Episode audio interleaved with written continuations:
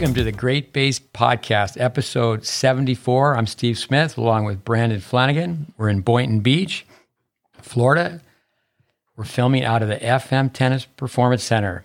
Tonight, we're going from last week where we had a rookie coach, which we respect. The guy starting, climbing his way up. And now we're going to a veteran coach, big time, a lot of years, legend in tennis coaching, tennis coaching, Chuck Kriese. Why don't you say a few things about Chuck? Sure, sure. For for my tenure at Furman, he was only a few miles away. Uh, in at Clemson for many years, he was there from 1975 until 2008. He's at Citadel now, which is a military college located in Charleston. He's the head coach of the men's tennis team. But over his tenure in college tennis, he's accumulated 735 uh, match wins, college victories. He's in so many Hall of Fames: the National Collegiate Hall of Fame, uh, South Carolina Tennis Hall of Fame the Indiana High School Tennis Athletic Hall of Fame, Clemson University Hall of Fame, Tennessee Tech Athletic Hall of Fame, Tennessee Sports Hall of Fame. So he's uh, he's Mr. Hall of Fame.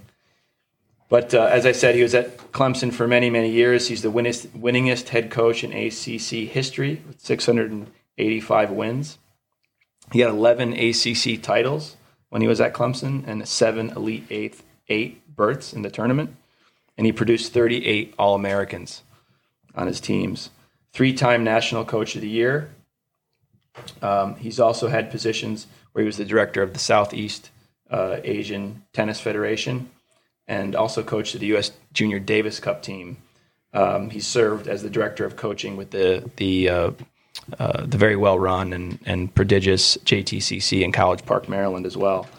Um, but outside of that, uh, if that wasn't enough, he's authored six tennis books, all really, really good books. So Chuck is 72 years young. He's five years older than I am. We go back where he started with All American Sports uh, before I did. Harry Hopman, Mr. Harry Hopman, and Nick Bollettieri worked at the same tennis facility.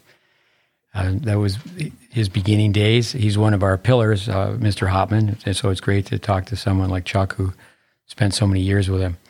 Uh, his book, Total Tennis Training, we used uh, with the Tyler Junior College Tennis Tech curriculum. He's a great speaker. I've made a list of uh, 20 questions. I know you have a list. Actually, we don't even need to have a list of questions. We mm-hmm. can just listen to him. Mm-hmm. He needs to be heard for the betterment of tennis. Um, you know, he really uh, he's been around forever, and you know his message on what we need to do to make tennis better in America. Um, but I, it, will be fine. So mm-hmm. I think it'd be an honor to have him on more than one time. But let me give Chuck Kriese a call. And dialing one. Hello. Chuck. Brandon, yeah, Steve. Brandon, yeah. Brandon and I are pumped to ask you questions, have our audience get the chance to listen to you. We just went through an intro. Um, okay a rather lengthy intro, understandably. Yeah, we just going through the Hall of Fames here and took a little bit of time, but um, really, really great, really great to have you on. Um, as you know, I was many years uh, just a few few miles down the road, and uh, and and now obviously at Citadel in Charleston. You've you've obviously gotten comfortable in the South Carolina area. It's a beautiful, beautiful part of the world. Yeah, my the family's here. Well, I mean, my wife's family, and we came down to Charleston uh, initially uh, I was pretty much done with coaching, Steve. Uh, coaching college, not coaching, but coaching college. I not just that it run its course, or you know, I'm you know out of it there, but it you know the college arena has changed so much. There's just oh golly, you, it really has gone in a direction that I did not feel like I could not be success. It wasn't about being successful, but the same impact, the teaching impact, nor the coaching impact on the on the players or the kids, and and it just is it it, it hit sort of a they just dumbed it down, you know, to tell the truth. But my wife was in Charleston. Uh, she's from Charleston, and her mother was here. So after Clemson went to Thailand for a couple of years and uh, up to College Park, and uh, we're going to come down here and do, you know, just see if I could find some kids to work with or, you know, just keep working with my kids, my own children. But um, of course, Citadel opened up, and that's it's a fantastic place. It's going to be 180 years old now, 1842. It'll be 180 years ago it started. Wow. So and uh, how many years you're you're Clemson? How many years and now at the Citadel? How 33, 33, and this is number nine. But I was assistant coach, uh, Tennessee Tech for a year, and then a track assistant track coach for a semester. And uh, so I'm counting this as this is like year 44 in college work. So Wow. Wow. it's it's really now I'm going to try to keep it rolling. Let's go back to Uh, the it- beginning though. Indiana uh, basketball country. Uh, how did you get going? Yeah. Tell us, tell listeners how you got going in tennis. Well, I Steve, uh, basketball is basketball in Indiana, and we didn't have. You know, it's funny with my team uh, right now, and we're we're doing some training here before the season started, and we're talking about basketball and how why it was so good in Indiana and Kentucky, but you didn't have the doggone class system, which I could talk about forever. You know, uh, in Indiana, you had six. We had six hundred teams in high school. I played high school basketball, of course. It was just, uh, you know, you lived and died playing basketball, and um, you know, so you had six hundred teams in the same tournament. You know, that movie Hoosiers. They, you know, they didn't show that. You know, they showed the sectional then the regional games, but they, you know, they had sectional, regional, semi-state, and state finals. You had 600 teams. Mm. Holy cow! During those four weekends, it was it was something else. And uh, but you know, you grew up dreaming of being able to play a great high school basketball team, and that was my dream. But the long story short is, my basketball coach, in eighth grade or ninth grade, was saying, "Hey, do tennis in the summertime if you can." my buddies used to go over and play football, play baseball, hang out at the tennis, uh, right next to the tennis courts there. And, and it took me a while to try, but I, I just started going over there and, and, uh, I, wa- I wrote this down. One of the things I wrote down, I want to talk about a little bit later, but I played tennis when I was a kid growing up, not for points, not for rankings, but I got three drugs at the park. You want to hear about the three drugs, Steve? No. I got dopamine, adrenaline, and endorphins. Okay, the ten, the playing tennis was unlike anything.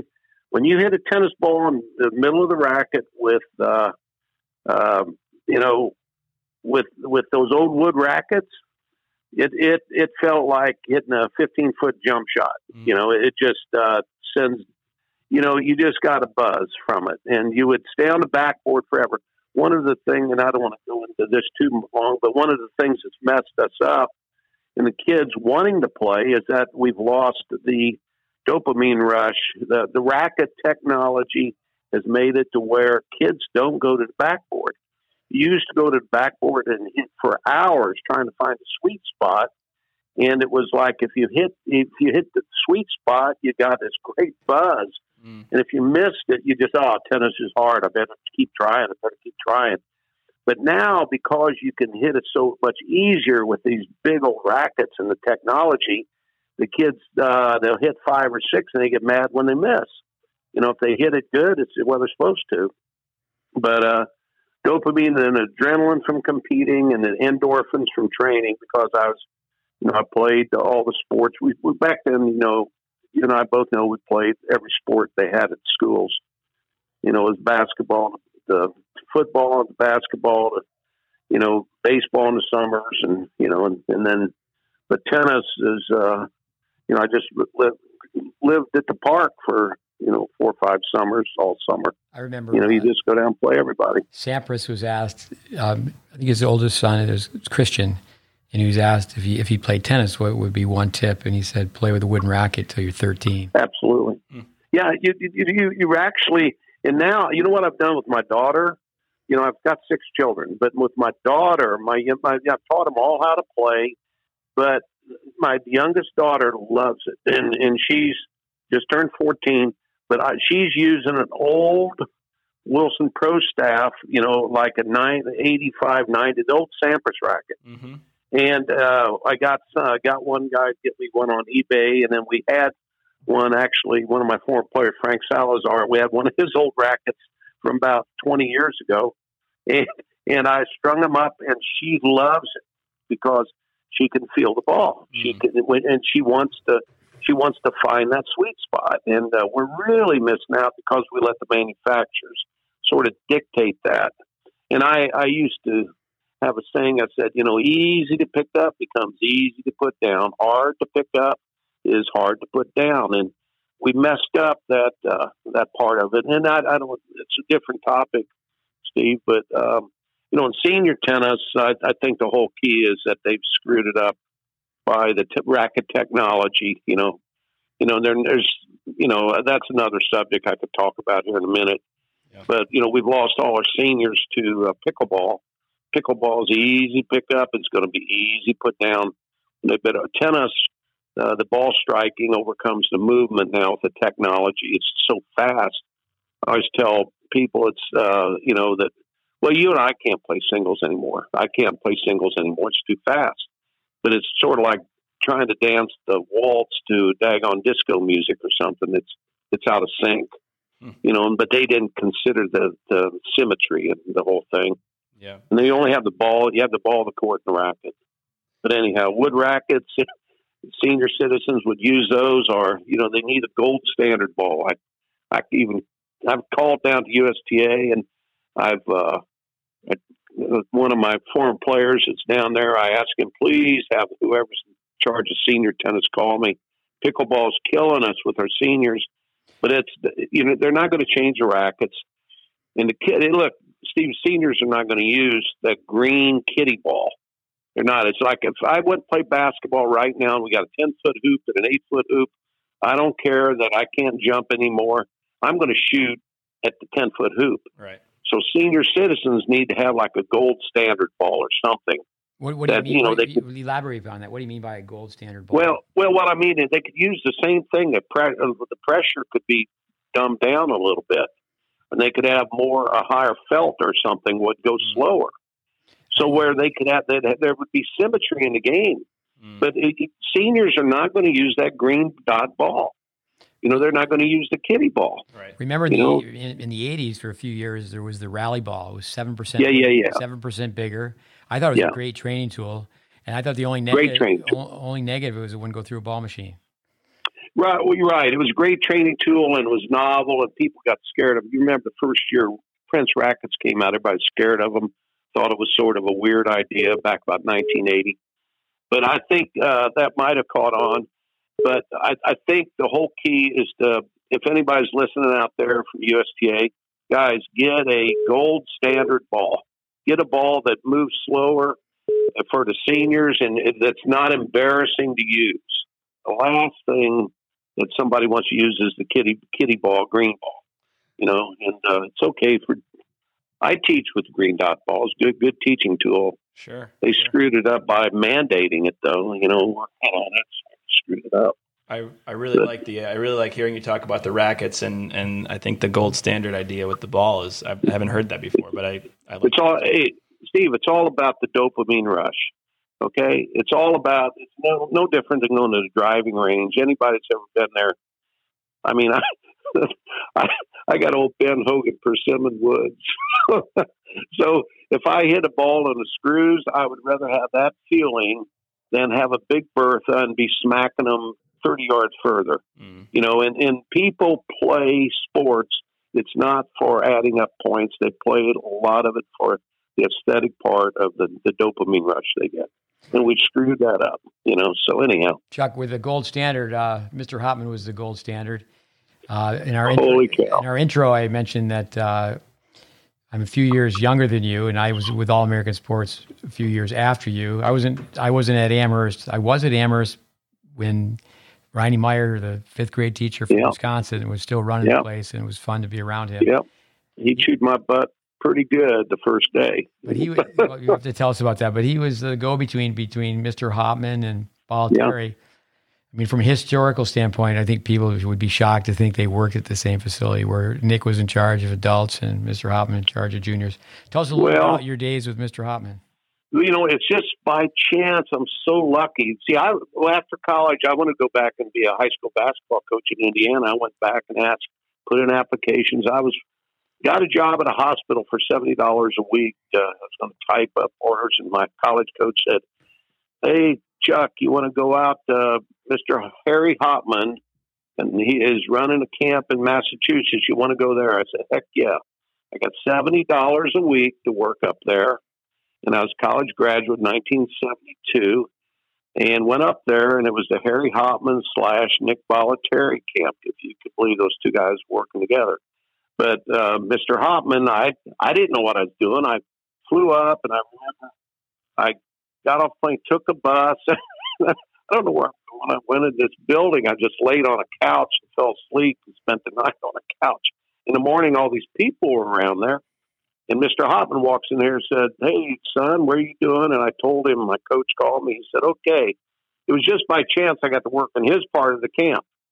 And uh, of course, the legend that he is, you know, 20 Davis Cup titles and all that, it was like getting to, you know, go to a basketball ca- coach uh, camp that Johnny Wooden was running or something, mm-hmm. you know, and, and so I just hung on everything, everything. And, uh, 70 bucks a week and uh, I was glad to just be able to work there. So uh, I just, you know, save a little bit of time. I tell you the story how I got into tennis coaching here.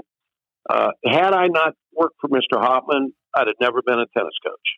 I got into because he was just like most of my basketball coaches. He was a, I had a, was lucky in high school. I had a guy named John McLeod as JV basketball coach in 1965. He ended up coaching Phoenix Suns, New York Knicks.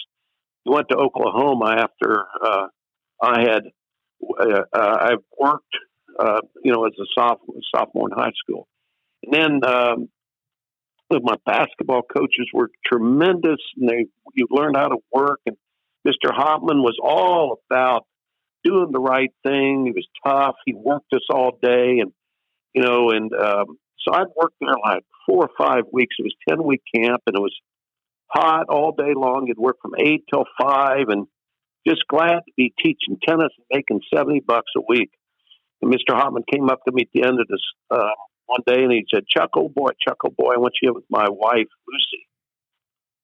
So, I mean, that's a tough job. A couple of my buddies go, "Oh boy, you got a you got the tough one this afternoon," and but I, I, I went over on these old, remember the old clay courts there at Amherst? Yeah, the red clay. And you know, I, I'd climb the climb the fence, get balls back on her racket, and I hit with her for an hour. And afterwards, here's the the thing: but for twenty dollars, I would have never been a coach, you know, or coached in college. So I, Mr. Hopman comes up afterwards. He pulls out this billfold, Chuckle Boy, Chuckle Boy, and he's tried to shove twenty bucks in my face.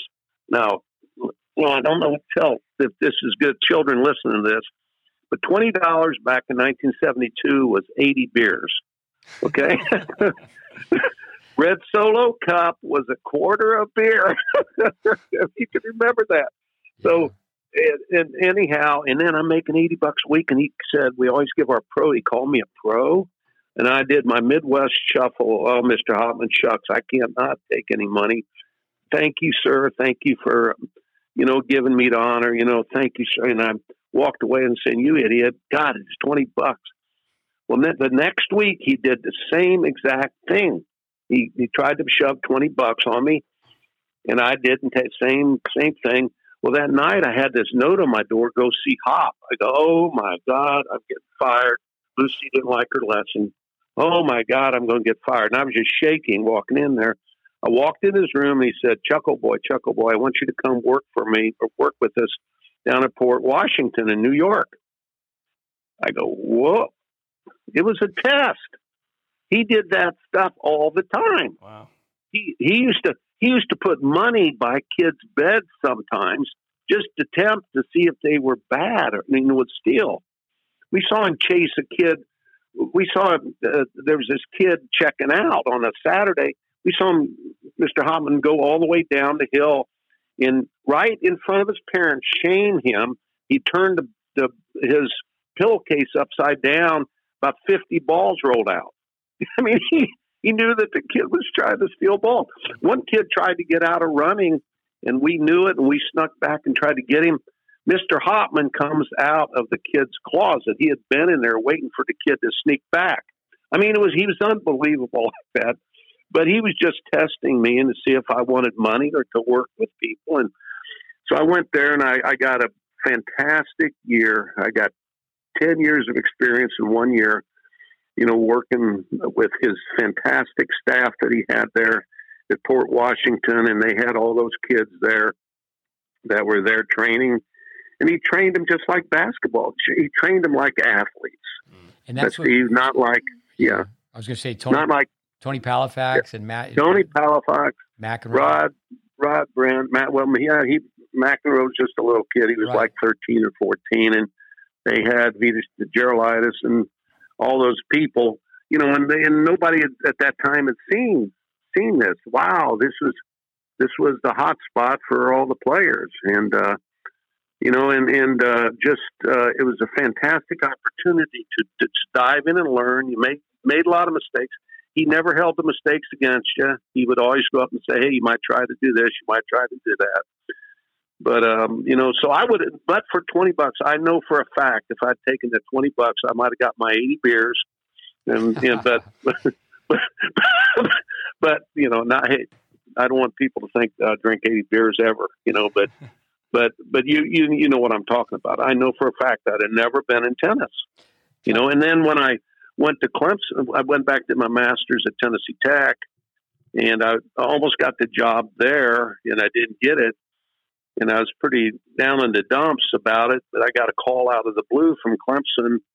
Um, you know, about six months after I finished my master's, uh, to get an interview, and Mr. Hopman had written me a very nice uh, reference letter of reference when they checked and stuff. You know, he just said, you know, said I was a hard worker and you know and stuff, and so uh, it really helped me get started.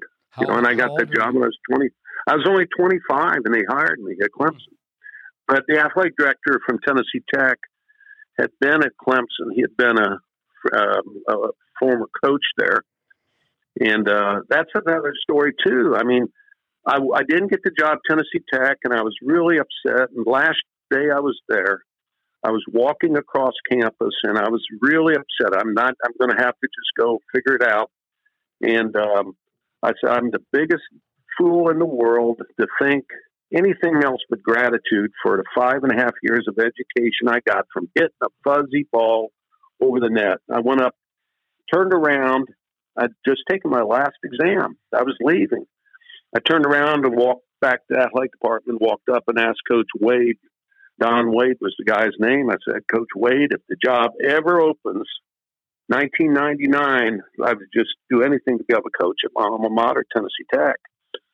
And then I get this job, you know, and then I got a call out of the blue too. So, you know, and uh, so I got the I got the job interview at Clemson at 25 and went to work. I remember. Back then, Go ahead. go ahead. I was going to say shortly after that, uh, you weren't there very long, but the late Eugene Scott had his uh, Tennis Weekly, and you were on the cover, and you were really, you were really known for that first week of practice. So that must have had a hot minute. Well, influence. Tell us no, you know, I had I got my master's in uh, health and physics, kinesiology and exercise, uh, you know, science, what they call it now, physiology or exercise. But I got really into the training part of it. Back then, I hate to say it, but tennis was, I hate to say it was more of a country club sport, but people weren't training all that hard. But I've been under Mr. Hopman and I did my master's in, you know, in kinesiology and all that stuff. And I said, look, man.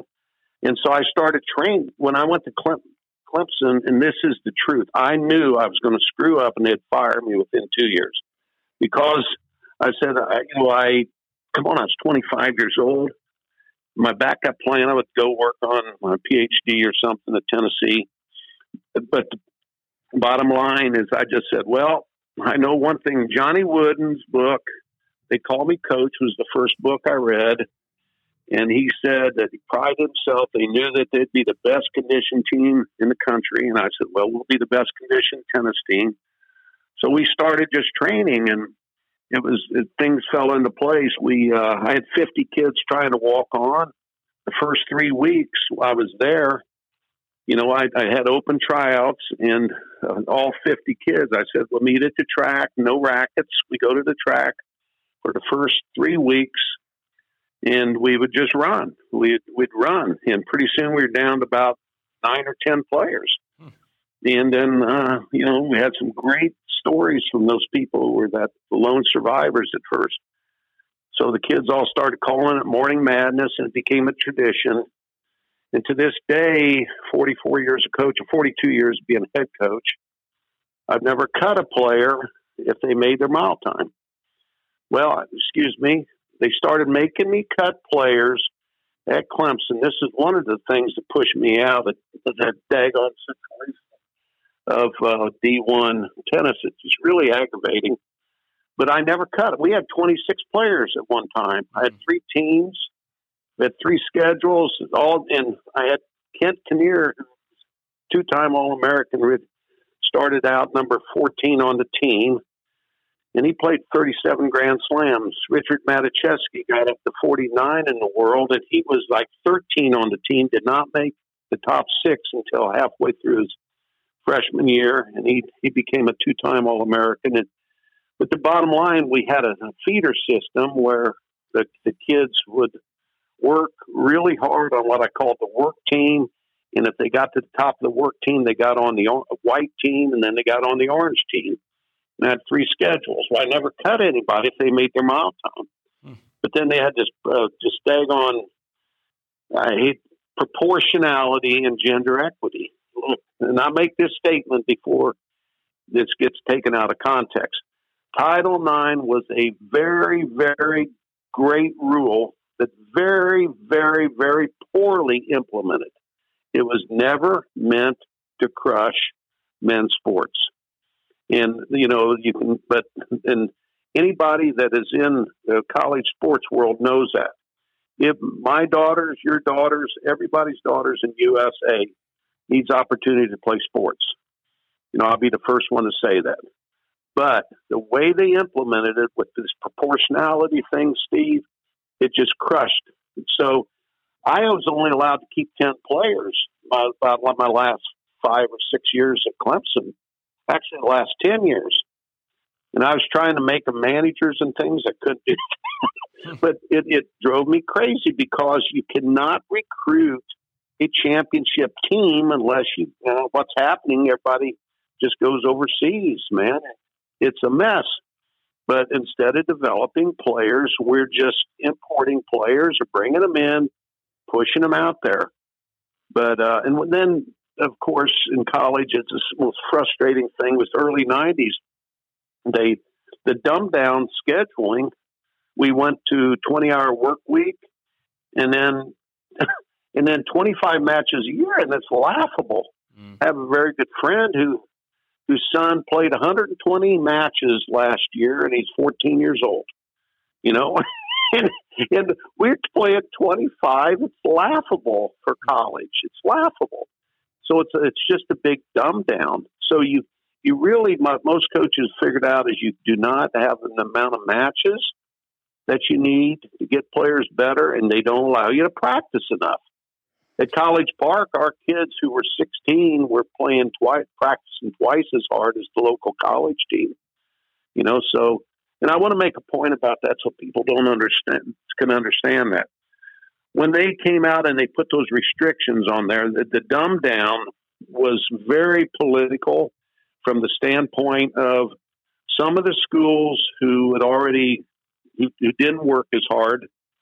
You know, I can go ahead and say it, and help, maybe I'll make some people mad out there, but the Ivy League schools, okay, they're only allowed 18 matches. You know, they're always in the academics. Well, they never developed any top players either, but they got basically they were in a dumb down mode as a, in a few of the other conference uh, schools, so they dumbed the thing down. Well, I asked the commissioner of our conference, I said, Is this about academics?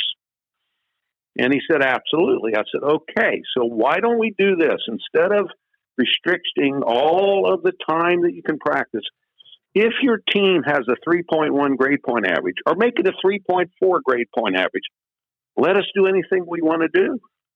Let us, you know, if do not penalize high achieving people. And it just is and infuriates you because I had all of these kids making almost every one of my players would graduate. And no, but no coach in tennis wants their players to flunk out or something like that. And tennis players are smart.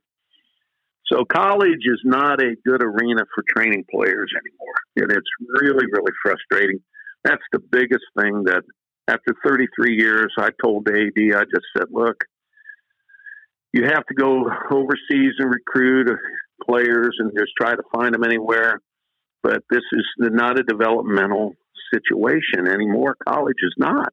Hmm. It's it's really very very frustrating, you know. So, and I I don't want to get to stay on a soapbox about that, but but uh, people need to know if you have if you're an American parent and you want your child to go to college and play, look, Title IX was for USA women to get to go to college and play college, wasn't it?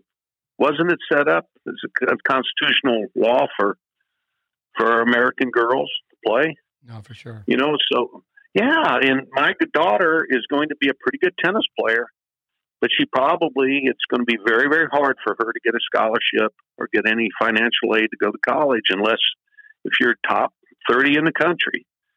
And uh, if you're number five in the state of uh, Kentucky or Tennessee or South Carolina, that you know in any other sport you would be able to get a pretty good scholarship, but not in sport of tennis. Because 80% are going to international students. I'm not against international students, but I sure do think it should be proportioned properly to where Americans are the first that, that are looked at. Mm. So we've got a lot of issues like that, but the dumb down, and I'll leave it with this because I don't want to go on and on.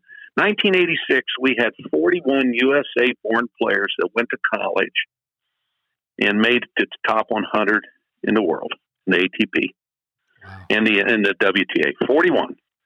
You know, we have four today. Four. Hmm. You can name them, right? It was Isner went to Georgia. Stevie Johnson went to Southern Cal. Tennys Sandgren, who's a late bloomer. Do we have any other boys? USA born. It's ridiculous. We don't. But think, compare that to baseball. Baseball has 64 ball games. The major leagues are packed with NCAA former college baseball players. You know, ours is our very best players die on the vine because there's there's it's just not it, the, the, incentives are not right there, you know. So mm-hmm. we've got to go to it from the standpoint of rewarding the right behavior. In other words, if somebody is a 3.1 student, let them do whatever they want to do. You know, let let them do that. Let them, you know, we can let them have 40 matches if they need. You know, it, it's just not it's not right. Chuck, but we need to be rewarding. Yeah, I told UST.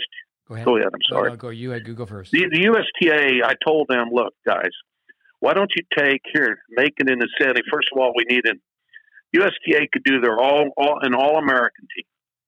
You know, like all Americans. Well, Kodak used to do the all Americans, right? In football. Why don't the USTA do an all American, all American team? I'm not against foreigners, but most of our all Americans are all international students. You know, and now secondly, I told this guy, I said, USTA ought to put a million dollars out give two hundred thousand bucks to five different coaches, five best coaches in America that have eighty percent or more American players. Okay, wouldn't that so? If I've got some guy from South America, I got my guy from Kentucky. Uh, uh well, wait a minute. Let's let's let's focus on this guy. All it would take is five coaches get two hundred thousand extra dollars for the program or for them. But we need to incentivize the behavior that we need instead of, you know, everybody saying, oh, let's penalize. We don't want to penalize players. We don't want to, you can't make a two player restriction and all that stuff like they, they, every country in the world does that with their sports like soccer and things, two foreign players. But we're, we just, we loaded, uh, it's just, it, right now, it's really, it, it's something I could not hang with anymore, Steve, and that's why I got out of in 2008. But at the Citadel, I have a little different ball game, and it's it's pretty cool to be able to, you know, coach coach at this place. Chuck, could you elaborate upon the? I think it's 21, uh, 21 reasons that uh, weakens character to shorten the scoring systems. Well, I can I can. Uh, Don't give us all twenty one. I got I, I could put no, that on our Facebook. I've I've battling. I've been battling for several years. About I was in the room in 1979, 78 in Corpus Christi, Texas, when there were 36 coaches in there, and we were going to try no ad for one year. Okay. And uh, I said, okay, we'll give it a try. Well, it ended up through the 80s, we used it, and uh, nobody knew much about it, but it st- I started noticing that our best players were taking hits. In other words, players, I'll give you a recent example. Stevie Johnson, his father was interviewed, you know, before he passed away, and he was asked, Steve, would Stevie have gone undefeated for two years if it had no ad? And he said, no, absolutely. He'd have lost 10 or 10 to 20 matches. Mm-hmm. You know, because it promotes randomness. Number one, it promotes randomness. And there's a lot of reason for that. First of all, the bastardization of our scoring system and the dumbing down and the bast I can call it bastardization. I don't think that's the dumbing down of our scoring system is one of the worst things we could ever be doing. I told my players I'm having to work with them, do playing a little NOAD. I never play NOAD in the fall anymore because I want our kids to learn how to play tennis. Tennis is very sophisticated chess, and and you you have to learn how to you know, you you have so many fluctuations in the pressure. But but the most obvious things, first of all, it, I wanted to make a point. It's never really caught on yet, has it? And they've been trying to push it down our throats.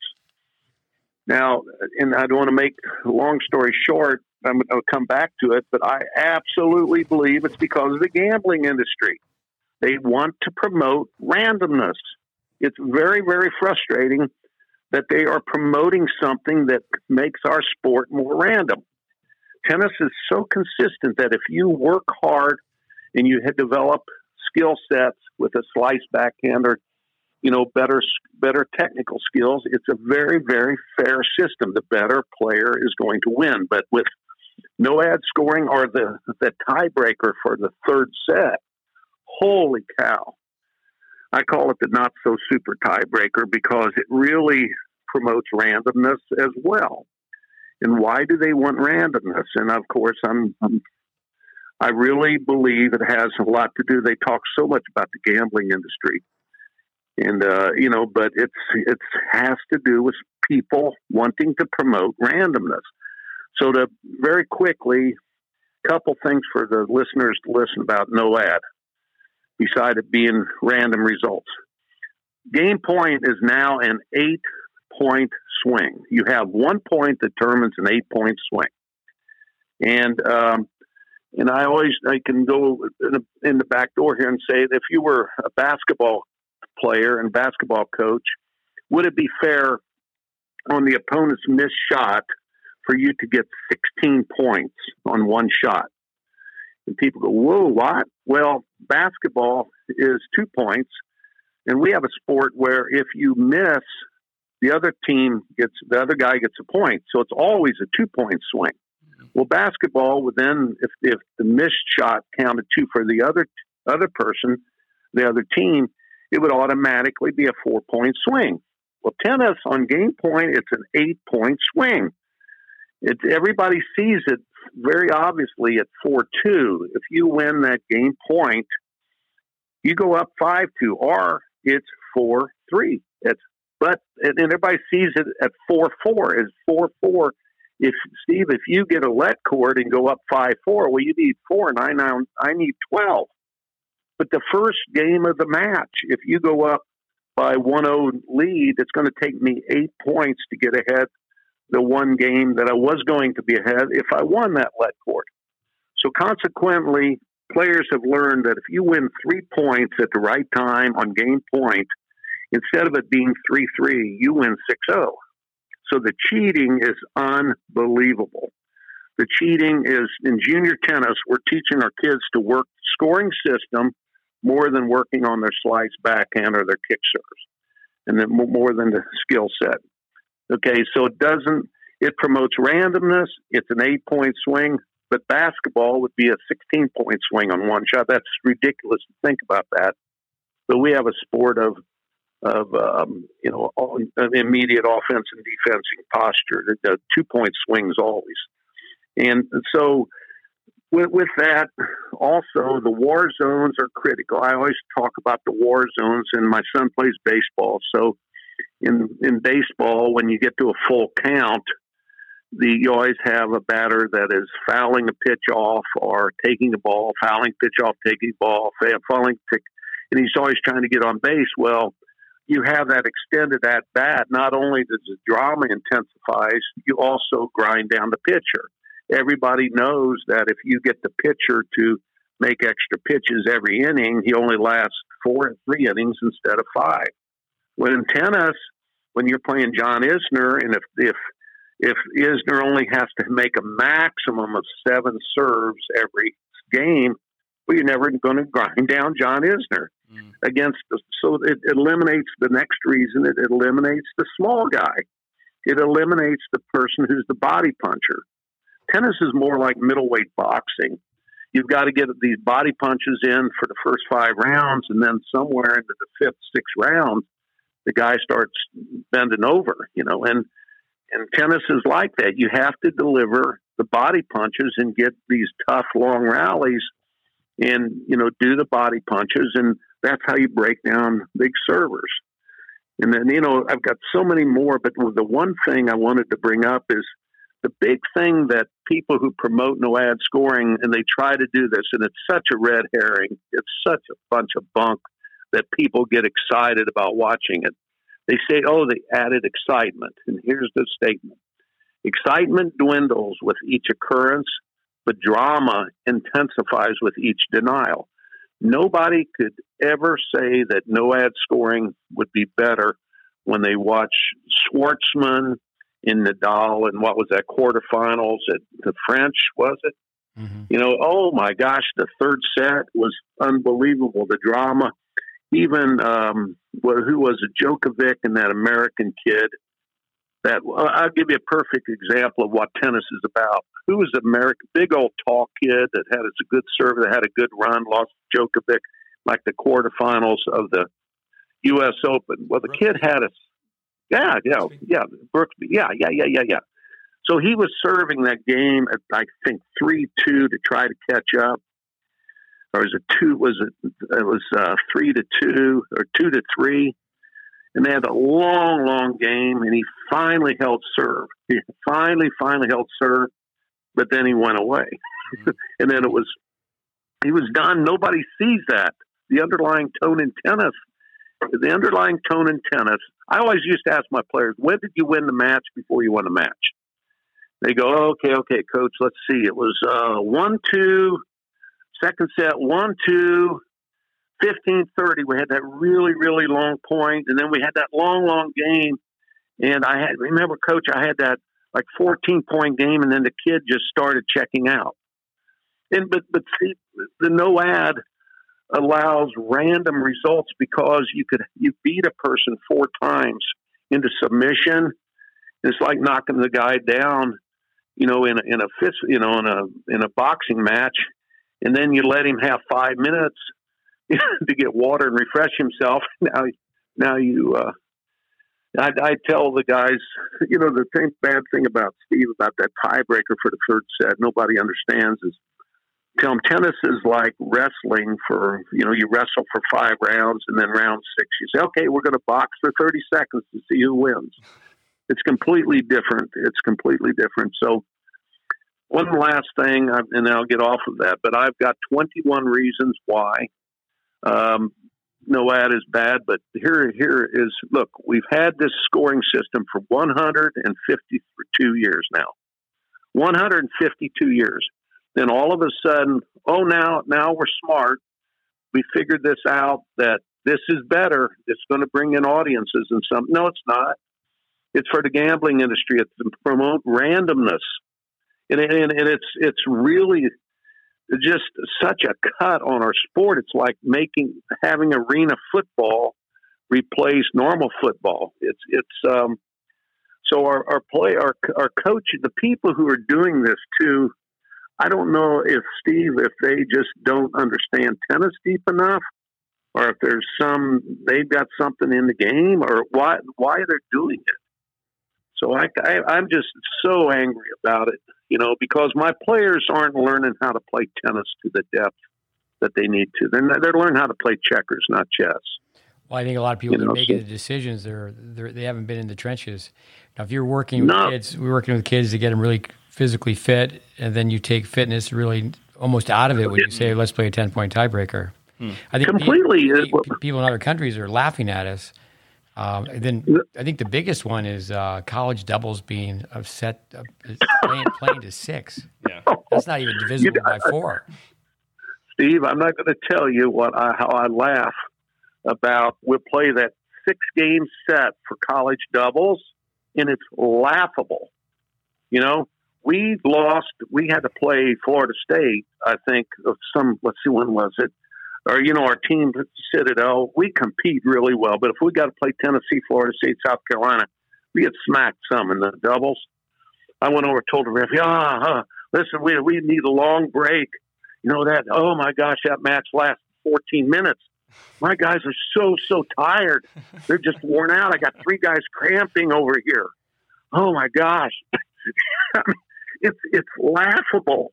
You know it's laughable. People come to the college match to see it and you know it's halfway done and they're saying no we're going to get it on tv well what a crock of malarkey and red herring that is that is a red herring to lead us in some other direction. Because here's the point. I always said, well, if you put us on TV, we'll get out there and do hula hoops. We'll do anything you want. But we're never going to be on TV. If you have two teams, you know, so you have two, you have one out of a thousand matches that are played on TV. Okay, well, they have to play no ad on TV. But don't screw up the whole sport because mm. you're just trying to get more publicity. And that's where, again, the dopamine rush and the honoring the sport and history and heritage, we have just done such a poor job of protecting our sport.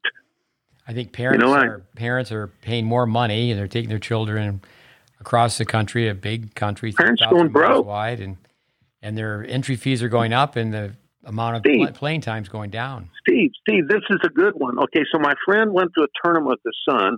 He said we spent twelve hundred dollars.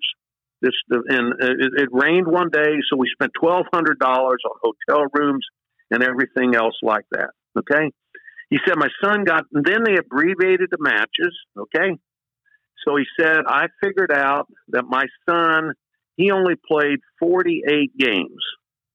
Okay, so you divide forty eight into uh, tw- you know where I'm going. you know, you know where I'm going. I said, uh, let's see, it costs you twenty four dollars a game for your son to play game. Oh, you play no ad. Wait a minute, twenty four dollars divided by maximum of seven points. It costs your son, or it costs you three dollars a point. Jeez. Three dollars a point max. Okay, but but see, I don't you know, look. I teach my daughter, so I don't have to pay for lessons or something. But I can't afford my daughter to go around, and and so they say they want tennis to be the universal sport or something, but then they just crunch you with. And, then and then these people who are running tournaments, they say, "Well, we need 38 referees because there's so much cheating going on." And now the referees got unions, and so the referees are, are, are charging a bundle of money. And then uh, the USTA has a, a, a thing called the, what was it? The, they, they call it a tournament tax or some a player tax. They tack on three or four dollars. So you know this is not what it's meant to be. Okay, so I did want to say something if I got a chance to. I think you you had it written down there. You know, if I was commissioner or something of tennis, first thing I'd do is I'd re- make everything be bottom up instead of top down management. Top down management does not inspire. You know, it it we're so organized that we don't inspire. Look, grassroots stuff starts with in 500 different ways in our 50 states. And we have little communities everywhere that started tennis tournaments and they ran them now that the USTA, in their infinite wisdom, is doing top down management, they have crushed some of the, the tournaments of tradition, Steve, that, that we have had for years and years. In the state of South Carolina, we had a little town called Belton, South Carolina.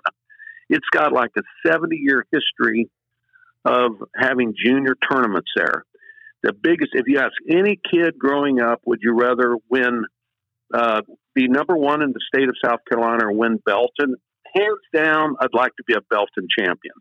Do you know that tournament has been reduced now to like a level, I don't know, level four blue group? I, I don't even understand the stuff, you know? So it, it, it's really it's awful. So that tournament now is almost out of uh, gone. It's almost gone. But it's not just Belton; it's the Crackerland. They used to have a thing called the Pepsi 16. They used, to, I mean, the different they the Gator Bowl down there in Jackson. They they had tournaments. Tim Wilkison had the best statement. He said, "Kids do not play for points. Kids play for rivalries and tournaments of heritage."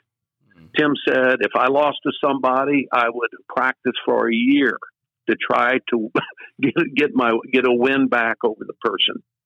Just such a competitor. And he said, but the tournaments of heritage, you would do anything. If you ask Steve, if you ask any kid in America, any boy, would you rather be number one United States or win Kalamazoo? What do you think the answer would be? Win Kalamazoo. Win Cal. Any player in the world, would you rather be number one in the world or win Wimbledon? Okay, so we're we're screwing it up so bad by taking these tournaments of heritage away, and uh, so you know the incentives. It's the no ad scoring is just preposterous. It's it's just a blemish. You know, like again, why haven't other countries gone that way? They laugh at us, but we're I guess you know it, it's. so I, I would argue. Go ahead. Go ahead. I'm sorry. No, I'm sorry. I was just going to say it was sad with the UTR where kids are so obsessed by that. I know Dave Howell yeah. started it, copied a lot. Of, was a, right. a spin off of the French system. Dave Fish really promoted it. Right. And right. The UTR was to try to have more matches with less expense. Okay. And that's, that's so I talked to Dave Fish when I was still coaching at Clemson. I talked to him and I said, we actually need a rating system. I said, because I said, ideally, you'd ranked about 50 kids. We had kids who were ranked 358. The worst thing was when we they started using computers and they'd rank 300 kids, and you'd have a kid call and say, "Coach, I moved up from number 351 to number 258 or something." And you didn't want to tell the kid, "Well, that's good. You made 100 jumps, but still, that's not good enough." So, you know, they used to use computers to measure every step of the way. I used to say you keep fog on top of the mountain until the kids are too high up to turn back. You never show kids how hard something is when they're going up the mountain. You kill their dreams if you do that. Mm. So the UTR it was a good idea. I thought I felt a rating system would be good from about 50 to about 350 or something like that. You could have a rating system. You need a ranking system for the top 50 or so, so you know who actually is the best player. I think you always need that. So Dave Howell's brilliant man, and Daryl Cummins up there in Virginia Beach. Hats off to those guys. There, uh, they, uh, they, uh, um, Daryl and Dave uh, and uh, what's his name? Um, well, Fish was there. He, he did a lot, but Daryl and those guys um, were primarily trying to service a high school program and trying to get more energy going with different things. It was a brilliant idea, and they they perfected it. But here's the point: this is the statement. UTR is great for an individual kid to look and see where he is, but they should never let him look at anybody else's because he sizes it up. It is the worst thing in the world for kids to go to a tournament and say, "Oh my gosh, I'm a 9.1 here, and if I'm playing a 9.8 and there's just no chance that I have to win that, or I'm playing an 8.5 and I'll have a bad, bad loss. I mean, it's just preposterous that they're doing this. It's well, it's an unintended consequence, Steve. They, uh, I don't think they thought about that, but they need to shut down your vision view of anybody else's UTR you know, I don't know any of my guys UTRs on the team. I don't know any of the UTRs from the people I recruit. I just I just know if a guy's person's good or not. And if they're a good human being and they work hard and they've got good fundamentals, they're going to get better. but this UTR is my friend Andy Johnston. this is a great one. So Andy's got a son that's doing really, really well in tennis. Andy coached at Clemson for 17 years. He had six ACC titles, and he ended up on the football staff. Actually, he called me. He said, "Chuck, Chuck, do you you know what this UTR is?" I said, "Andy, you know, it's this thing, it's this, and you got to do this. It's good if the kid maybe he uses as a something to know where he's at, but it's really bad. You know, I don't know about all that."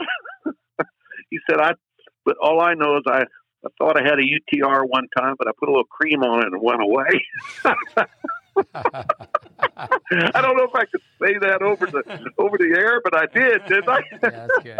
That's good. you know, and I I just died laughing. But no, no, it's look the UTR. The good thing about it is the rating thing. Is they're trying to connect tennis. They're trying to connect people. I'm against a one level tournaments where everybody's the same UTR. I'm for tournaments like we used to do early two rounds, you would play somebody that was less than you. Middle rounds, you'd play somebody like you. Semis and finals, you play somebody that's better than you usually, and that's how you made jumps. You have every coach knows that you've got to do you, do a third, a third, a third. If you want to schedule properly, you schedule below you, you schedule even with you, and above you. And I have to go see my AD every year. And he says, How are you doing this scheduling? I said, sir. I've got four levels. Can't win, could win, should win, to win. And I, you know, parents out there, if you listen, you'd be very smart. There's no bad win in tennis. Make sure your kids get to play plenty of matches that they're supposed to win so they learn how to win. You don't get better by playing up all the time. You learn, you only learn to lose. You got to learn how to win some, sooner or later in the sport. You know, so it, but anyhow, the UTR thing is it's got some brilliance to it, but then the ideas are great, and I love that they're starting to pay pay people to win tournaments. Uh, that's because of the silly college rule that we had to you know put in, or they put in. Do you know about that? Don't you? Since 2012 or so. No, go ahead and share that with us. Okay, so always you had to be an amateur to play tennis. I, I just know. I think they'll probably send the hitman after me or something. I just have. I've been around too long, but uh, so about mid '90s, about 94 schools got in trouble for, you know, having players that pro, maybe had taken money. Okay, 94, and NCAA said can't play. So they sat them out, and they had a big meeting. Then they came back later, and they, you know, slapped their hand and said, well, they can be reinstated, but they got to sit out three matches. Well, the coaches are recruiting players that had already taken money from overseas, primarily because nobody could check on the internet. They they said we got to sit out three matches. Really? Now the floodgates opened. Everybody started recruiting a lot of players.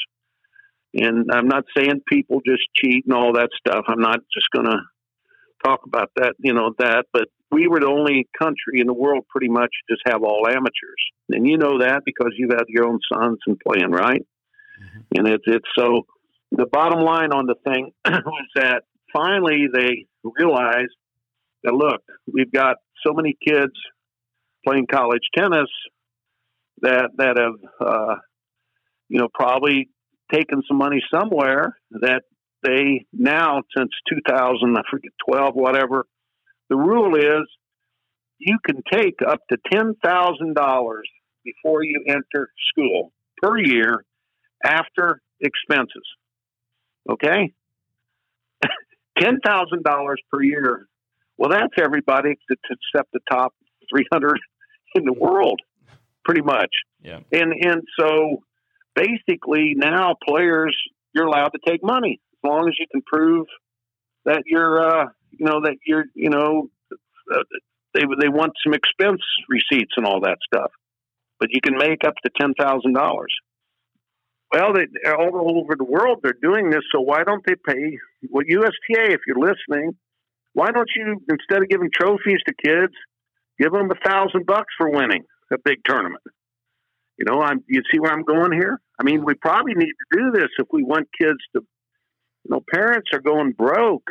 Don't give them a trophy, or you know, give them give them a paycheck. You know, because there is no amateurism up to ten thousand dollars, and you can see where the NIL thing, that what is it, name, image, and likeness thing is going. Mm-hmm. Mm-hmm. So I think it's only a matter of time, but it would be a very probably a good thing. You know, we have to do that. Well, there's I think. But again, go ahead. Go ahead. No, no, sir. I was just going to say there's a lot of positives with the UTR, but to me, it's the wild, wild west. There's so many tournaments now, and you know, tournaments obviously are money makers as a coach, I think a coach should coach. I think that a lot of times coaches say, "Well, you know, I can make more money. I'll sit in the air conditioning pro shop and I'll I'll run a tournament yeah. and I make more money running running that event." And right, I right, would be out there teaching kids how to play. Right. Um, yeah. go ahead. No, I, I think you, you, bring up a good point about money, but I my first year coaching, I heard this guy in Atlanta. I wish I could remember. He was a Southern guy, coach dang, but he gave his best talk. And he said there's six reasons people are motivated. He said either financial reward, material reward, but he said don't forget appreciation, association, self improvement, and service to others. I go, huh. So, you know, most people, you know, we've got to make a living. But association, when you have something that's really important, like Belton, South Carolina, South Carolina tournament. They used to have workers, 20 workers there, just because they just wanted to be part of that. And tennis is that kind of sport. You get great workers who just want to be part of things. Association appreciation. When you show appreciation to people, it's a rare thing now. You know, people, you know, just taking the time to be kind. We've never had more communication and less less relationships in the world, have we? then self improvement is a big, big reason we want our kids playing. We don't want our kids to just play for material reasons. We want them to understand what a, the greatest learning tool in the world. I'm telling my players all the time, most of my players are not going to try play pro tennis at the level we're at. We have two or three that are doing real well, but but the point being is that I want them to learn how to think on their feet immediately and be able to make good decisions, be honest, be fair, be hardworking. Today, I was telling them, guys, I want you to know that we're training real hard now, trying to get ready for the season. I said, guys, I want you to learn what it's like to suffer and fail, to suffer and fail, to work and to work, and then finally, finally, gain something, and you will never ever trade that work ethic that you learn through this great sport. You know, and and we're we're cheap. We're we're just it's ridiculous how cheap and we have made this when we're after points, we're after money, we're after and you know, and so you know, the self improvement, but service to others is the ultimate goal. And you know, Steve and I want to compliment. Listen, for as long look, I've got a player on my team right now that loves you. He he just he talks about you all the time, and you did. You changed his game and got him into the place where he's in the arena doing. But you have done this your whole life and stuff. But service to others after sixty, anybody out there after sixty, if you're not trying to help out kids, you're going to look like a burnout rock star looking for a new gig, and it's a pretty no, it's a pretty sad thing because after sixty, we have to give back. And I, that's so cliche, but we need a good mentoring system in this in uh, in our sport. You know, we need our teach our kids to be mentors either. Also, the great the best thing we could do, the USTA too. You guys need a mentoring system where you have the three tiers. You have someone who's very wise helping the, the somebody below him, and then our top pros need to be passing it down to younger pros, and our younger pros need to be passing it into the college kids, and the college kids need to be helping the high school kids. And that would we would have another tennis boom. But people, you know, we have a sport where we promoted players more than the sport itself. Golf did right; they promoted the, the sport. See, the, they could lose Tiger Woods, and they still got a great sport. But we promote the players so much it's not good for the players. It's not good for the sport. You Mm-hmm. know, Chuck, why don't you? You know. uh, I know you explain that so well with the mess, the message and the messenger. Could you elaborate upon that? Well, you know, I have a good friend that's over in Cambodia, and he's a brilliant person. He's coached on the pro tour around the world for 22 years, named Robert Davis. But he he sent me said, "Coach, coach, I'm over here in Cambodia, and I, You know, there's so many people. There's some missionaries over here that are doing great work and stuff." He said, "I figured out why some people finish so very well in their life." He said, "Over here, these guys." all never put the messenger ahead of the message. They always put the message first. Now in USA, we try we put the billboard out there first, don't we? And and and we need to be putting the message of tennis out there first. The history and the heritage. Number one, the history and the heritage of our great game, Steve. The history and the heritage. We need to be protecting it like it's a precious heirloom but we're promoting it like daggone like Fifth Avenue salesman. We're just promoting money and stuff, and it's just.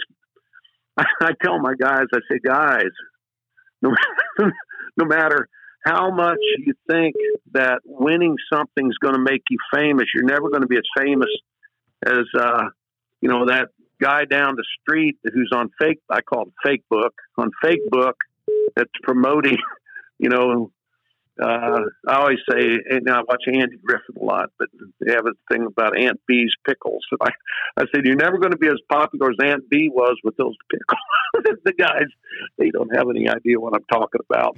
But on fake book, you know.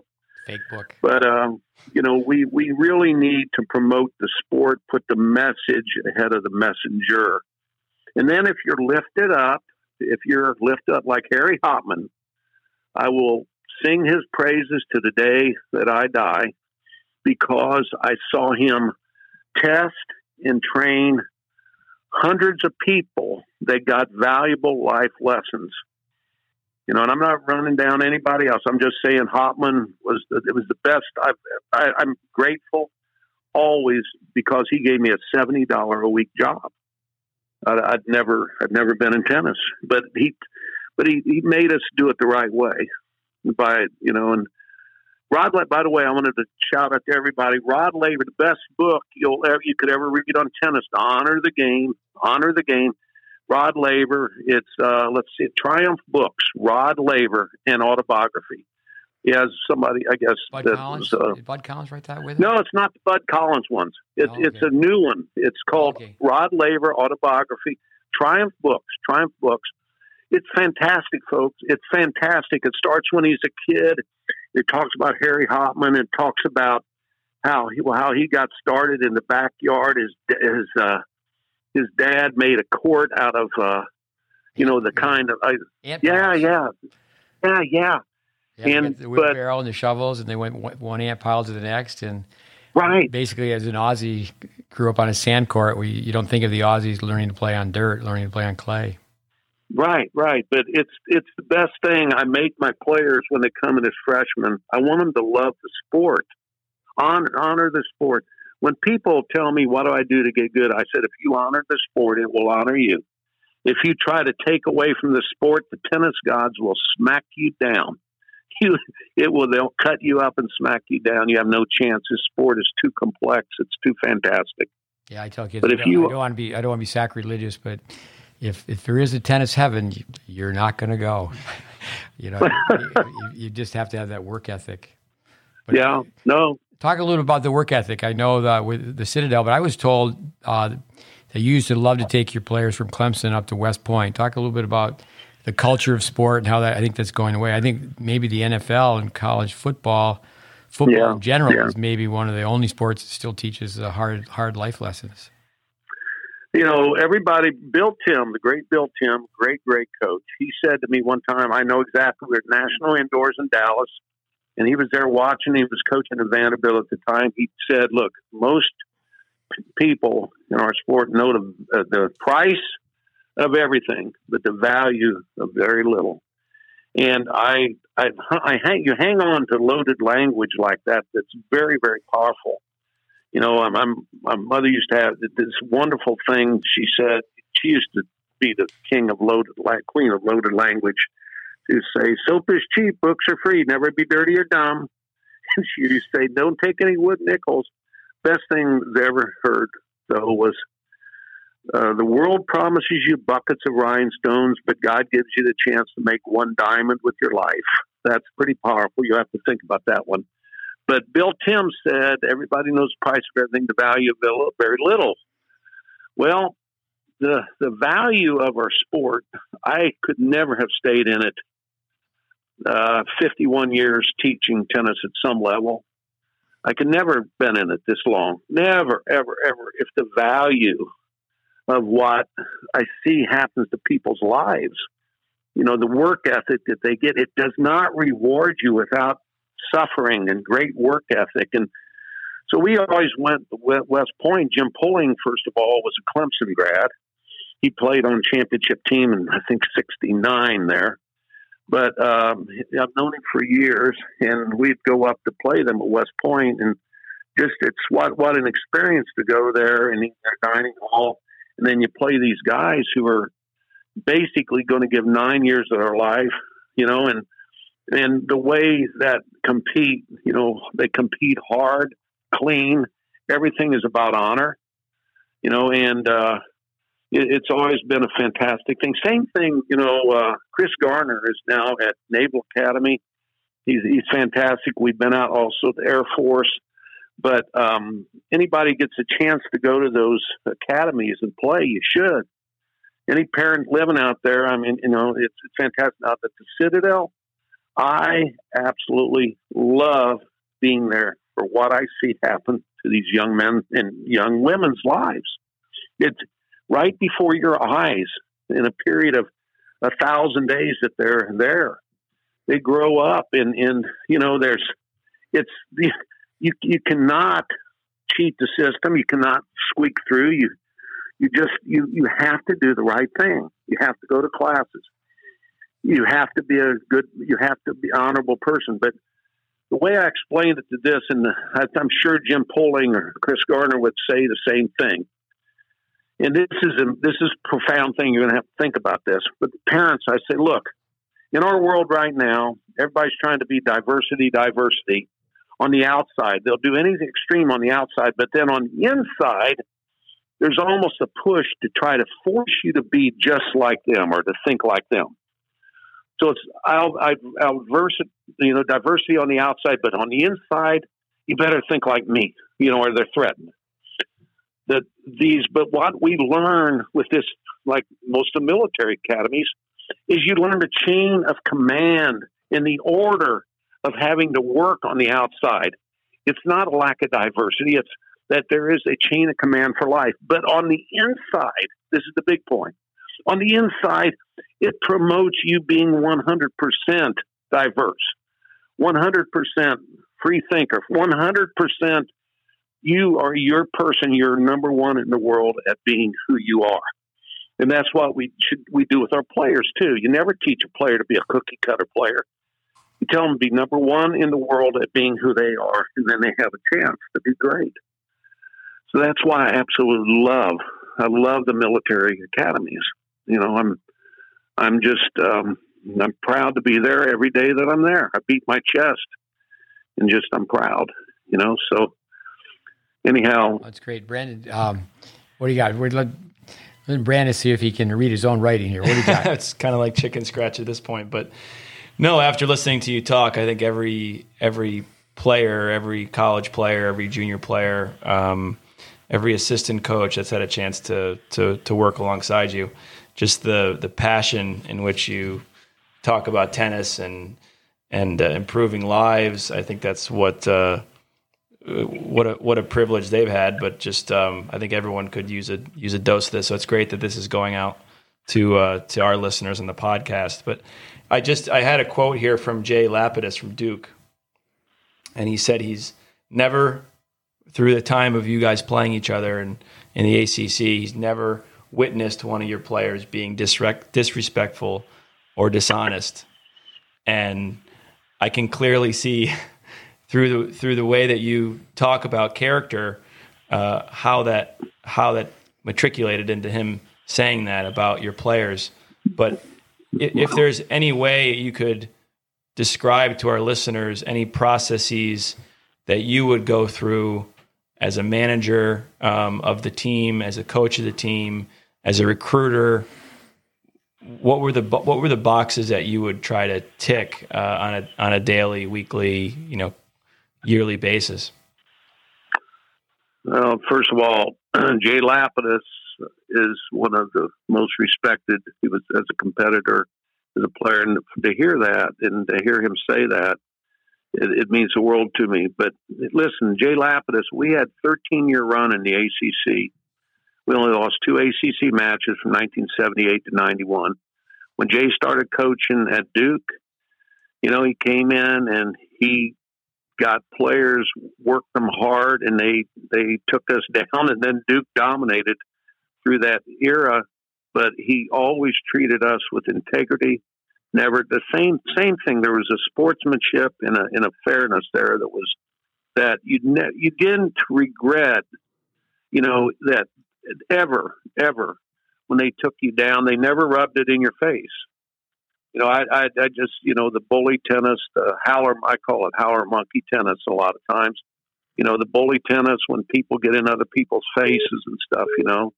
But but here's here's the here's the the the, the end of it. Okay, we all have the battle within ourselves as a competitor, and we all ask the question: Do I have what it takes? Do we have what it takes? We're always trying to prove that, and it's why sports are so great. Sports are maybe the last arena where kids are challenged to the level of their soul, where they see things about themselves. It reveals on a mirror and makes you look at yourself. And then you have to, and I'm not proud of everything I've ever done. I, I have not liked it when, when I, you know, the passion takes over or something, you know, but here's, here's the point. The point is, I, I would, I would always say that if you honor the sport, it honors you. And there are, if you, you, you have, you're always in the process of winning or losing every day of your life, and it has very little to do with a win or a loss. Now, that being said, losses still bother me for two days, and we lose we lose a lot with the Citadel, and losses just crush you. Even as a tennis coach, uh, I forget who it was, uh, said, "Man, it feels like somebody shot my dog." you know, it, it's it's the worst. It's hard, but uh, with your players, what you want when it, you want them to learn how to give everything in a losing cause, everything in a winning cause. And here's what here's here's the analogy I use. I say, guys, when you give everything in a winning in a losing cause, it's going to hurt, but it's like a broken bone. When it heals, it, you come back twice as strong. Mm. Then eventually you learn that listen, here's here's where this is, and this is what this is, and this is what real winning is. And you don't you don't bail out and just say, "Hey, I'm a good sport and I like losing." No, you hate losing. I tell them, you're not allowed to get mad when you lose. You're allowed to hurt. There's a big difference being mad's like a little child that doesn't get what he wants and he starts pounding his fist. The hurting is where I want you because that that teaches you. The pain teaches you. But with with the the the, the losing, when you lose and it, you give your best, it's like a broken bone that when it heals, it becomes twice as strong. Now, if you don't give your best and you lose, it's still going to hurt but it's like a virus or a disease that follows you around and you never quite get over it. I call it the Q virus, the quitter virus, you know, and it, mm. it, it, you, when you get hurt, when you hurt, it hurts, but boy, you have caused a long term deal when you don't give your best. So I live by this, and I told a guy today we're having we're having three out of five set challenge matches to practice. I was telling him, look, you have good goods, good bads, bad goods, and bad bads in this sport. A good good is you do your very best and it works out. You had a good bad today. You gave everything you had and you lost, and you got to you got to just give them the credit, move on. The worst thing you could have, listen, all you parents out there, the worst thing you could have is a bad good, a participation trophy. Giving the kids something they didn't earn. You cheat and win. That's a bad good. You know, a lot of times things things are it's it's not what happens to you, it's what happens inside of you. But the bad goods make you rot inside, makes you weak. Bad goods turn to bad bads. And so that's sort of the way that I do it. And uh, but I couldn't say enough about back about Jay Lapidus. He didn't, you know, maybe get enough credit for turning that program into such a great program. Ramsey Smith's coaching there now, but uh, their sport, uh, you know, and sportsmanship isn't about just being the happiest loser. You know, a lot of people say, "A oh, good sport, you're the happiest loser." No, you hurt badly, but you try to find a way to turn a bad into a good by doing, you know, do the next right thing, do the next right thing. You know, do the next right thing, do it the right way, and do it right now. Jay, and it's really, really hard to do. Jay was a player too. I remember watching him at the U.S. Open. Chuck, you're a couple years older than the 1952 age group, uh, which was amazing with Jim Jimmy Connors and Dick Stockton and Brian Gottfried, Harold Solomon, Eddie Dibbs. I'm about the same, pretty close, pretty close. I'm a little bit older than them, Not but that was yeah. pretty pretty great group, huh? What, what, would you say about those guys? I mean, I think arguably that's the best best age group ever in American tennis. Best, best, best age group ever. But let me tell you what, what where we got it, where we got it wrong was you know that whole group of guys. I mean, what a class human being like Brian Gottfried has always been. You know, my mama used to say, uh, "The wise man walks with the great in the small in equal dignity." That's pretty deep too. And Brian Gottfried is is quite a man, you know. And and uh, those those that group, that whole group honored the sport, and that's the emphasis I want to make.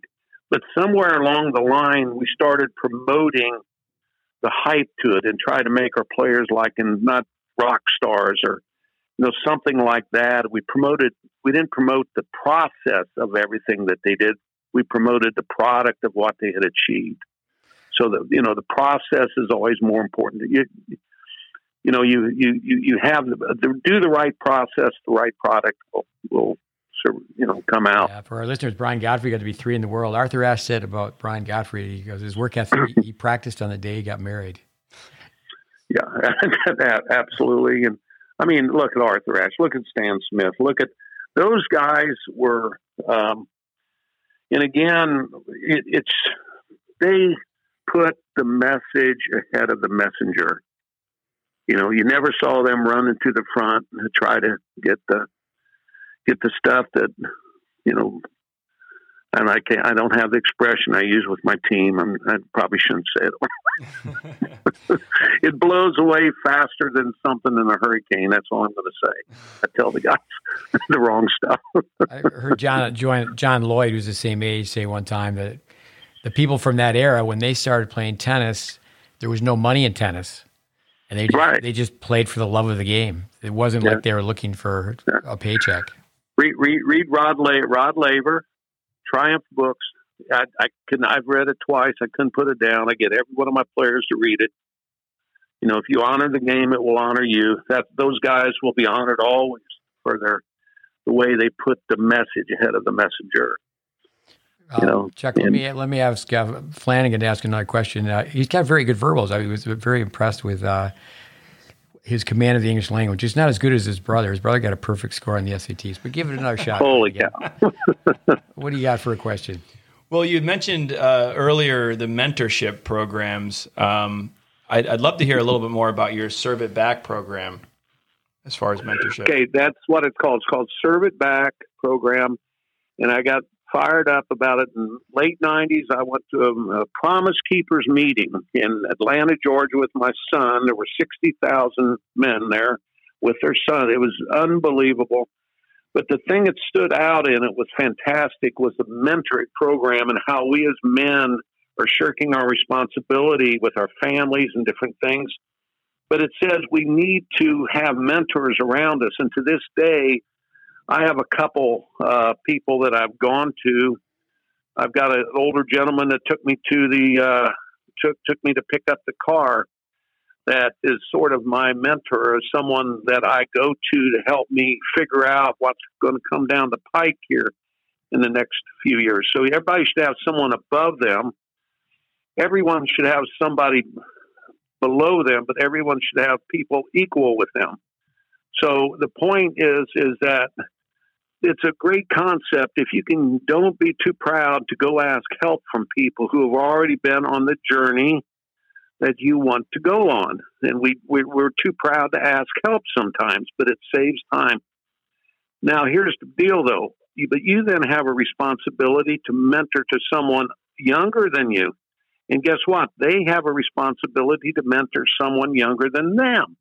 And so it's a three tier mentoring program chain and what you do, and, and then so you have someone above, someone below, but your most important group is that peer group of yours that holds you account. You give them permission to hold you accountable to a high standard. Could you imagine on your team, just guys, I want to be a great tennis player.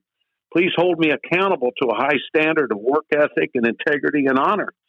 And if you do that, you, people won't do that unless you give them permission because they think they're interfering. But if you give them permission, so I have three guys I call Barney, you know, one from down there in Miami, one of my first players, Pike Rowley. The great Kenny Thorne at Georgia Tech was a rival, but I used to call him Barney some. He was because of Barnabas, you know, it's it's biblical. You have a, a Paul, a Barnabas, and a Timothy. So you had Paul, you know, had as, as the teacher, and then Barnabas was the best buddy that had traveled around. You need friends that hold you accountable, but you've got to give them, you know, and then the Timothys are the students. So, but but it's brilliant. The Serve It Back program was just that, and I tried to get it going here in the state of South Carolina and stuff, and I I, I talked to a few USTA guys. Now Kent Kinnear is very recent very he understands this. And before he got involved in tennis uh, a lot, he was uh, his wife was working up in uh, North Carolina, and he had a really good serve it back program, three tier mentoring going at the YMCA in Asheboro, North Carolina. Uh, at College Park, Maryland, and when I worked there, we had eight teams now, the, the leaders of the 18 year olds that were leading the team, Vesa Ponkka, a brilliant man up there who I respect so very, very much. Well, he he helped put it together too. But think about this: we had Mitchell Frank, we had Denis Kudla, we had Junior Ore, we had you know eight eight seniors in high school, and then they had a 16 year old. And on Mitchell Frank, I just saw Mitchell Frank last week he's teaching kids now. But Mitchell had uh, the third person down or the fourth person down was Frances Tiafoe. So Frances was responsible. You know, Mitchell held him accountable and would work with him some, and then Frances had to help kids under him. So we had the three tier mentoring program. We had the thing rolling pretty darn good, but it was really it's a great concept. We need that in tennis in the U.S. We need a mentoring system, and uh, you know, could you imagine? We got a few few of our top players to go spend time with, over Christmas time with a few of the top up and coming college players. Mm. But the college players would spend time with maybe some of the high school kids, you know, and you could do it. You just have to teach the concept. I haven't right now in my life. You know, I have I have a couple Pauls. I have some Barneys, and then I've got of course, the people I'm trying to teach. But it works. It, the two tier mentoring programs grind everybody down. The person who is teaching gets grinded down, you know, and he's worn out, and then the person he feels unappreciated. Then the person who's uh, doing it just becomes weak and like a, you know, like uh, enabled. You know, you enable people, and you don't want to do that because that just makes them weak. Mm.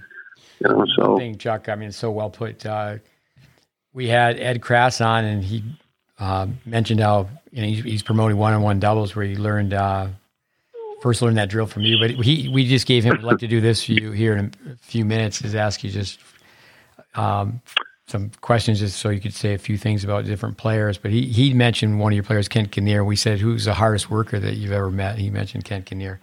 But I want to cry on. He's one of them. I want to cry on your shoulder for just a minute. My my son Mikhail goes to a Jesuit school. It's many many years ago. Now he's, you know, thirty, soon to be what thirty two years old. So there's a father son retreat. They have approximately ninety students in the senior class, but on this retreat, it's thirty fathers, thirty sons. 79 year old priest running the event. It's overnight, so we show up for lunch. We're going to have lunch, dinner, breakfast, lunch, and then we check out. They start the retreat by having us watch. Uh, we after we have our, our lunch, and again we stay overnight. We watch the movie Chariots of Fire, and the 79 year old priest goes, "We're going to watch this film and then discuss it." I just looked at my son because we do that type of thing all the time. But anyway, yeah. the last the last uh, meal, lunch. I mean, I've been in the kid business since I was a kid, so I could just hear all the chirping. And the kids were going, Dad, you know, the food sucks here. Dad, Dad, let's go to, uh, you know, let's go to Bennigan's or let's go to TGIF Fridays, wherever they wanted to go. And so there's 30 boys, 30 fathers. And of course, my son says, Hey, can we go eat someplace else? And I said, And the sandwiches are already made. I mean, it's just tuna fish, bologna, nothing fancy. And of course, I said, over my dead body, are we going to leave? Only three kids stayed for lunch, three out of 30. The food was already prepared. I mean, I just couldn't believe it. And I'm thinking my father, he would have been in the parking lot, you know, calling the other fathers back. And, yeah. and that's just, and obviously it's a, you know, a, a school, uh, the Jesuits, I mean, to respect the education, but um, it's like whoa. I mean, how how can that happen? So I, I, think Bobby Knight. I mean, you probably could talk about Bobby Knight forever with Indiana basketball, but he he said the level of parenting, um, it just has gone down. What are you What are your comments on that? You've been around parents oh, for boy. a long, long time. I'm gonna give I'm gonna give all parents this thing here. You're gonna you're gonna love this real quick. I'll try to make it simple. Uh, several times in my career, I've had a strong-willed player come up to me, get in my face, and uh, you always say you mold the will, you don't break the spirit. It's easier to tame roaring tigers than to inspire timid pussycats. I love strong-willed kids. However, when they come up, get in my face, about the last 15 years, I've realized something. I said, well, listen, first of all, thank you. They go, what? No, no, no, no. You only hurt the ones you love you talk back to me because you know I'll forgive you. You know I care about you enough that I'll forgive you. You would never say to a stranger what you just said to me. You would never trade, you know, and, and I tell the kids, you would never talk to somebody like you talked to your parents just then. But here's the thing: it's because they'll they love you and they'll forgive you. However, however, you know we're in this arena, you're not allowed to do this. And, you know, then I take them to the office and talk to them. I said, the office, we can have our disagreements, but in this arena, I have to be, I have to be the boss. It's not me. It's not Chuck Kriese. It's the fact that this is the position that I'm in, you know, and so the point, the point being with the parents is, so going on with this, my son, who's just 16, he turned 15 remember he's coming downstairs one one day, and I said, "Son, you got to do this and this and this." And he burred up, and he came down. And he said, "You know, he sort of got my face eye to eye, you know." And I I didn't know whether to hug him or hit him, you know, because it's like it's part of his part of his manhood is that he's got this thing where he wants to be in charge now. But all you parents out there, this is a normal process. However, however, Kids want to be disciplined. Kids want fences. Kids want to be told no. And here's the reason why.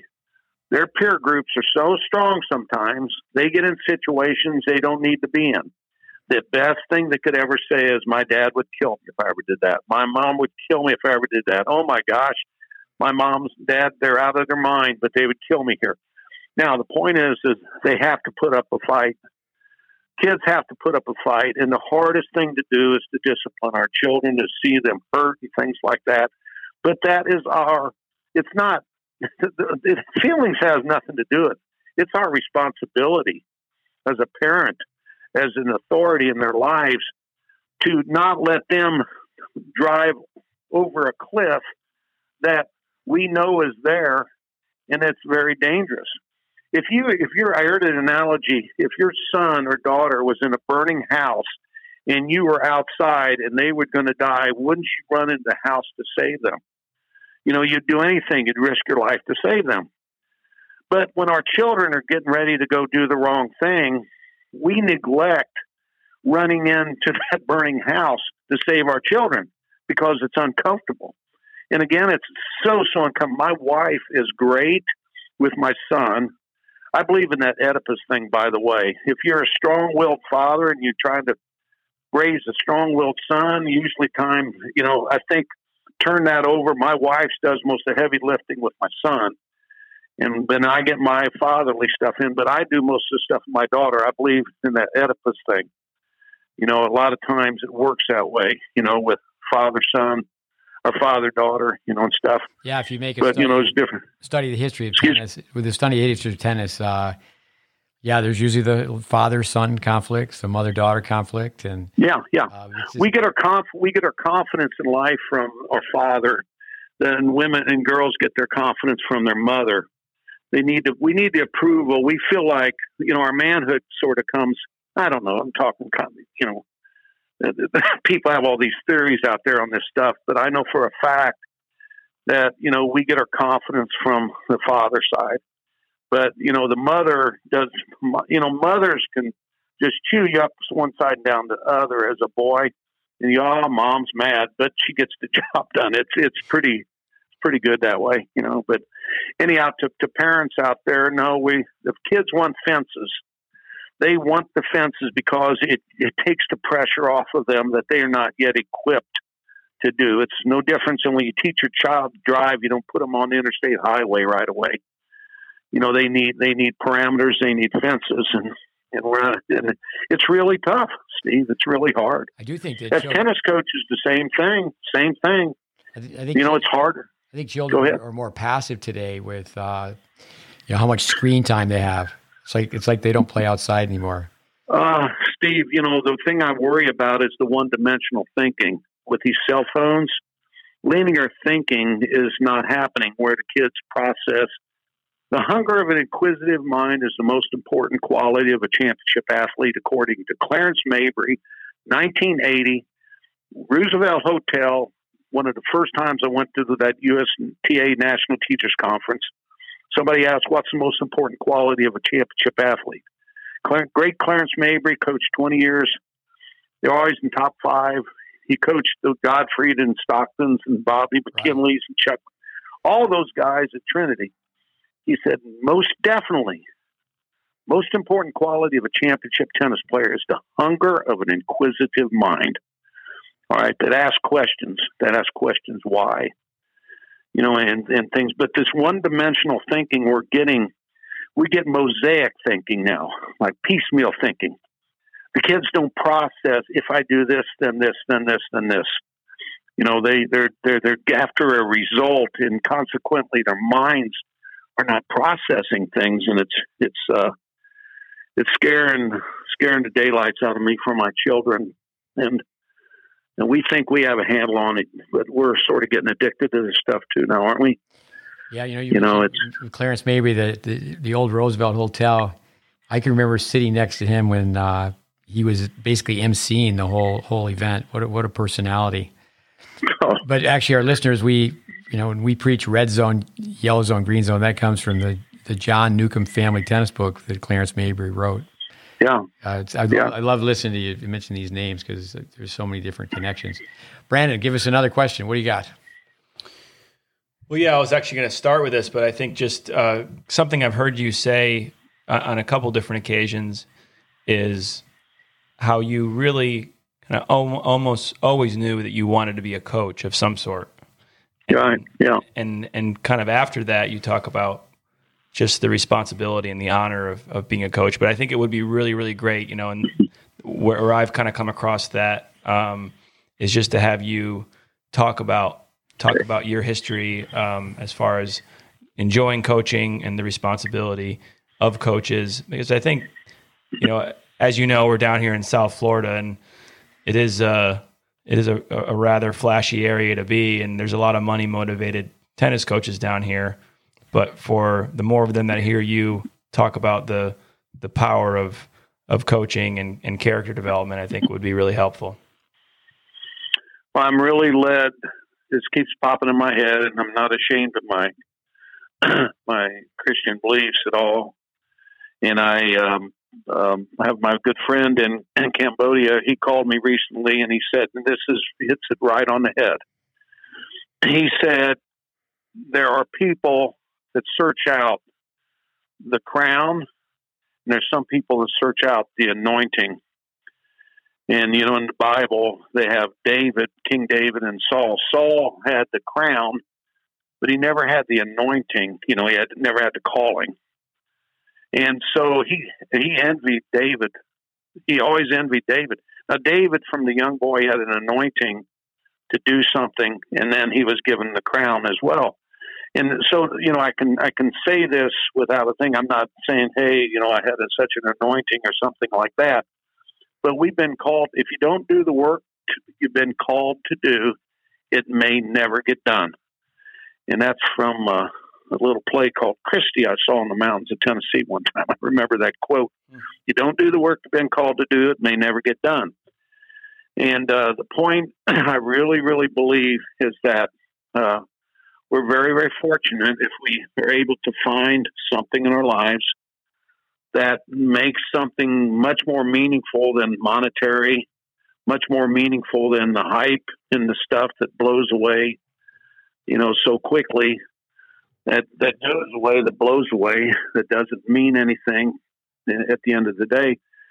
But I, coaches um, have an incredible impact on young people outside of their parents. I think that their te- parents and teachers, the coaches, have a great, great responsibility to do it honorably and to do it in the right way and to try to uh, impact lives uh, when, when, they're young because I know for myself, I just know that I had good, honest men. I, I remember in my in my book, uh, uh, the, the, the last one I did, I put down the name of every coach that I had in the, uh, from uh, baseball to basketball to football to cross country to tennis, and and I still have a picture of my high school coach, brother Roland Driscoll.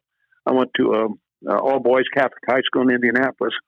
He died at 97 years old, and I've got his obituary picture in um, the little in in my car right above, uh, you know, where you put your sunglasses and stuff. So I see Brother Roland.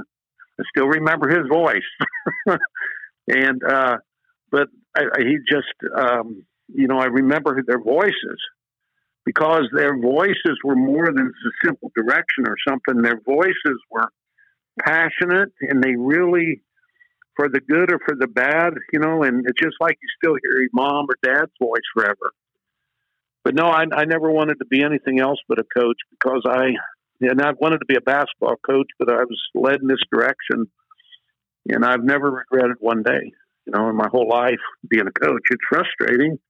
It's hard. It hurts when things don't go the right way, but but we need to understand how important coaches are because our, with our kids, tennis, sports about the only place where they're going to learn passion and how it translates into uh, something very, very good. It's not just emotions. It's it's it's an, uh, it's a event of the heart, an engagement of the heart. And and I wanted to say this, make this point. Really, the first thing I do when my players come in, I tell them, you go from a, a place of compliance to commitment to inspired enthusiasm until you to to a place where you get your RAS, your reticular activating system locked in, where that's the law of attraction.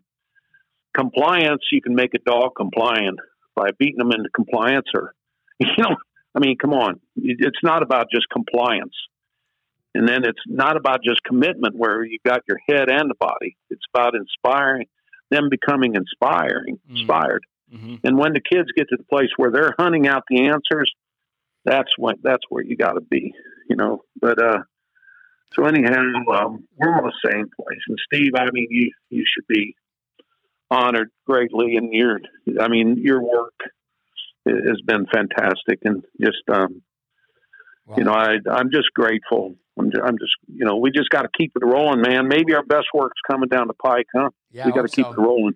I want to say this about uh, in the United States right now, a lot of highly educated Indian families, the, the parents, have, like IT specialists, they have their kids playing tennis, and I've had quite a few Indian parents listen to me talk to kids, and they say, "I haven't heard someone talk to kids like that since I left India." But going back to my, mm-hmm. my son's uh, Jesuit school to give them a positive, um, so the very uh, first time I'm in the chapel with all the parents and the headmaster, Father Doyle, he said, if everyone would leave and those of you that are chewing gum, dispose of your gum, and then everyone could re-enter the chapel. And I kind of looked around and go, "This is great. This reminds me of how I grew up." uh, the uh, you haven't heard that one in a while. the uh, oh. yeah, I think the discipline's gone away. Um, with, um, but yeah, let's go another question from Brandon Flanagan. What do you got? Well, I'd love to kind of circle back to the the scoring system and the and one last time and the simplicity um, of maybe what what what we've seen with with well, they didn't live during this time, but the '70s with pickup tennis and the tennis boom. But now you're seeing that with pickleball. Um, any any final thoughts on on how we're going to combat pickleball and and uh, get our get our players playing more tennis? Right. Well, I, I had a little thing I did um, on the sleeping giants of tennis in the United States, and very quickly, I'll get to the pickleball very quickly here. But some of the sleeping giants, the obvious ones are high school tennis, where we have such great facilities and so many. but You know, it, it could be so much better. College tennis is now a, a, a giant that used to be we're we're we're losing players like crazy. Uh, after 22, about 22 to 35 is a whole age group that we need something for. You know, that's a that's a huge sleeping giant. Uh, small town tennis USA, small town tennis. You know, over 74 percent of our professional athletes come from towns less than 50,000 people. So that's a place. That's a sleeping giant. But but the big one I wanted to hit on that you you've asked about was the pickleball thing. We're losing all of our senior tennis players, and I think the whole thing is this: it is all about the symmetry has been lost. Vic Braden he would come to College Park a lot when before he died, and of course I'd hang on everything he would say. I'd always, you know, uh, he was like the the great experiment of Thomas Edison he could be the Thomas Edison of tennis, right? Because he was always trying to figure things out. He said this statistic I won't forget. He said with the wood rackets, the average rally from one player to the next and, and back was 3.9 seconds, nearly four seconds. All right. He said it is today, they said the average to you to you and back is 2.1 seconds or one second, 60 miles an hour basically, because 88 feet a second is 60, 60 miles an hour. Well, the tennis court is 78 feet, but five foot behind, five foot behind most rallies. 60 miles an hour, the ball's going down the line, which is impossible to cover a down the line shot, and that's a different thing. That's why shot selection has become so important. The game is so fast for the pros, even footwork is more important than stroking now.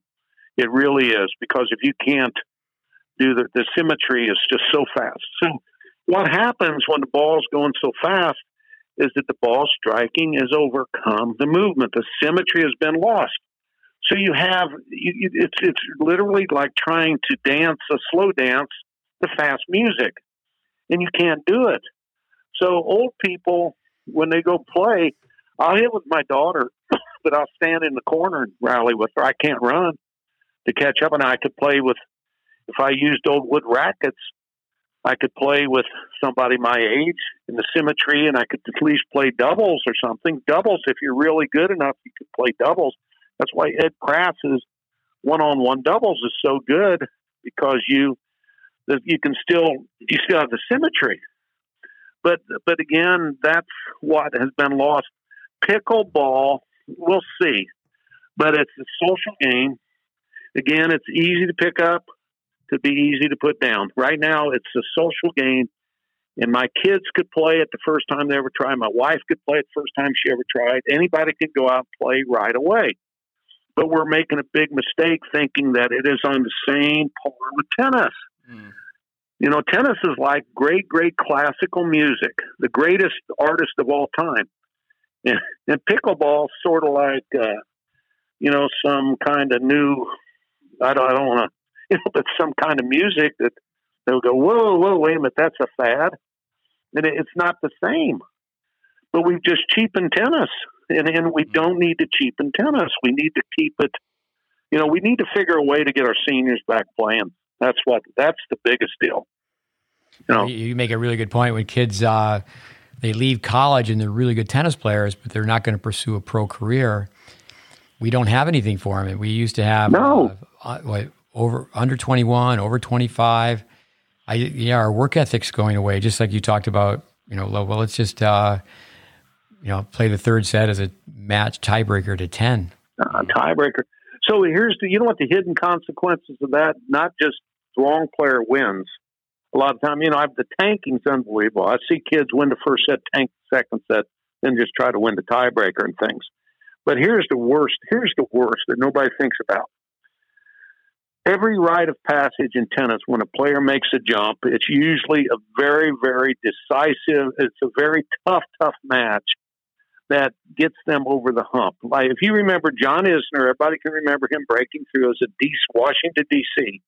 He won a 7 6 in the third, 6 and 6, 7 5 in the third. And he broke through. Those were long, long battles that you finally get over the hump. All right? It's a rite of passage. The, I, I, I won a 20 to 18 third set match in a high school match when I was in high school, 1968. I high school. I still remember the match. But those are rites of passage. Okay, now when you win a tiebreaker for the third set, it's sort of like kissing Aunt Sally. It's not really a kiss. The kids will win. It's not that big a deal, but that's not a rite of passage. But here is the bigger thing. When you lose 7 5 in the third, and it crushes you, every time you've got to go back and you've got to sort of decide do I love the sport enough to continue? you know, Agassi in his book was saying, you know, he was selling his rackets at one time. But every player gets to the place where they say, I've had enough of this. I can't do it. Then they pick it up and they go, no, no, no, I'm going to try again. And usually that breakdown leads to a breakthrough. And the point is, it's got to hurt enough, again, getting back, it's got to be painful to lose. You don't get mad, it hurts. We are not allowing our kids to hurt when they lose a tiebreaker for the third set. Typically, oh, I had to play a tiebreaker third set A bunch of crap, man. This crap, and I lost tiebreaker.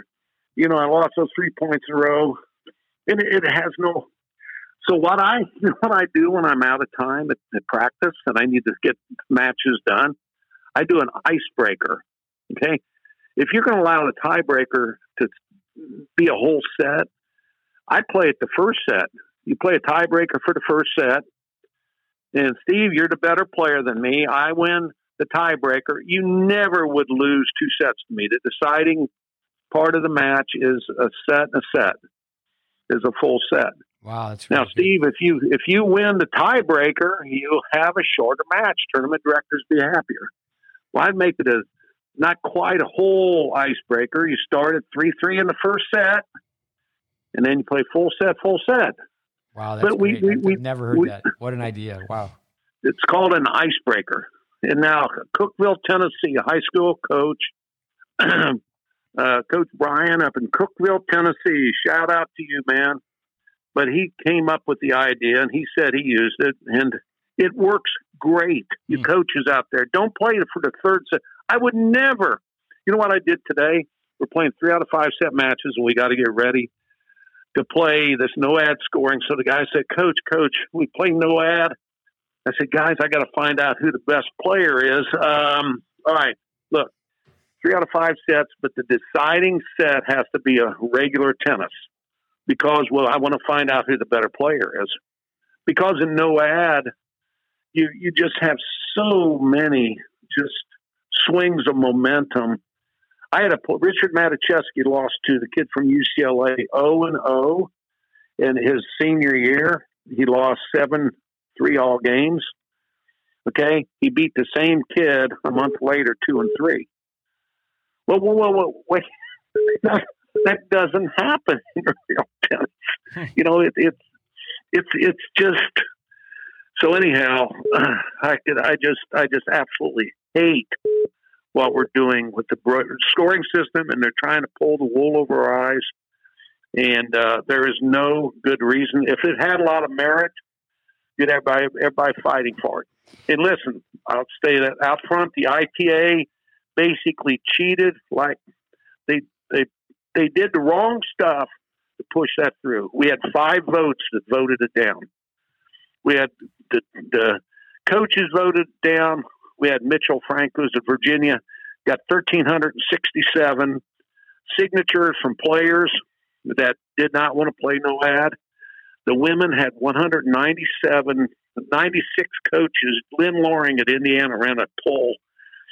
He had 196 coaches sign a petition that want to play no ad. They pushed it through anyway. And and so there has to be something behind it.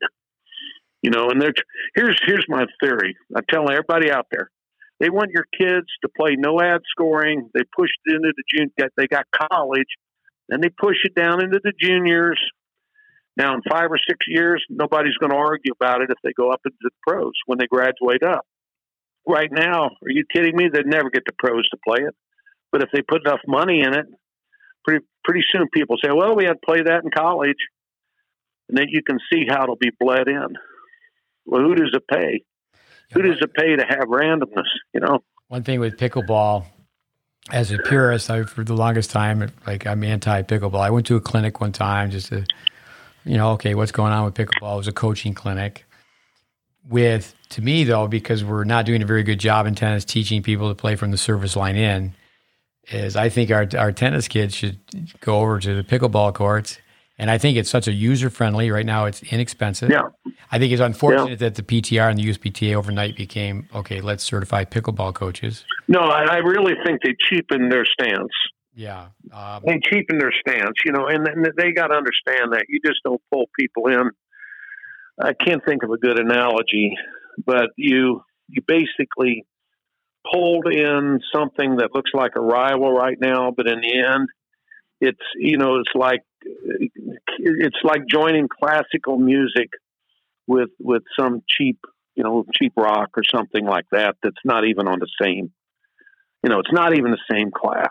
It's not the same class. Brandon introduced me to one of his colleagues, uh, top squash player, top 10 in the world. He has five squash courts, plus he has an indoor tennis court. What he said, and I said this earlier on a podcast, what he doesn't like about pickleball, it's invading tennis. They're not yeah. they're not making it on their own. But I think if you sometimes you know you can't beat them, join them. It's like okay, let's get our kids, the young generations coming up. Let's teach them how to volley again and take them yeah. to pickleball courts and say, okay, we got to do this. we have to do this now. Get in there and volley. And and whoever's running pickleball, I'm going to tell you this: the only free cheese comes in a mousetrap. and and and some lady told me that one time. A, a mother of a of a very good player told me that the only free cheese comes in a mousetrap. And the point is, for pickleballs, it's bad for tennis, but it's bad for pickleball. You're good enough, stand alone. But you know, pretty soon what will happen is uh, they look at financial things. I think they've all panicked because of this daggone virus stuff, and you know they're sort of looking at looking at that so much, Steve. You know they're not looking at the long term. Here's the thing, USTA, Let me tell you, history and heritage of the game. Everything should be based around people having to learn the history, the heritage. Our kids should absolutely be be have be able to honor this great sport they're getting into with the learning about the past players and the history. And you know, we need to honor our traditions. We need to honor our traditions, and we do we don't need to stay up with uh, you know just fads. And so if we did that, then we have something that you know the people would would look at it as much more than just some after school activity. That's that's just a real nice thing here. You know, well, with the governing body tennis, uh, your alumni. Um, tell us. Uh, I mean, actually, we have a, an Irish student who's helping us with uh, producing this podcast, and uh, think about Owen Casey over in, in, Ireland. Oh yeah, yeah, yeah, Owen. But you have uh, yeah. in this country, you've got uh, you know going from Jay Berger to Kent Kinnear. There's there's there's certainly right. others. I mean, um, Des Dunes, John Des Dunes yeah. was was yeah. With, we've we've we've had a lot of yeah a lot of guys who've gone to work. I worked for USTA. Uh, you know, I did a lot early 80s, you know, as Junior Davis Cup coach. And that was a great system, actually. As the 87s when they started that uh, player development thing. Right. But we always had the Junior Davis Cup teams. But I did a lot of, a lot of stuff back and then. And, um, you know, the, the thing is, it's, it's, it's much needed and we need, we need an organization that leads us. And, um, you know, just, it, it, it adds to, what what we're all about. But what happens almost always, you see Ford versus Ferrari. Yep. People out there, you guys saw it. I love that movie. I saw it five times.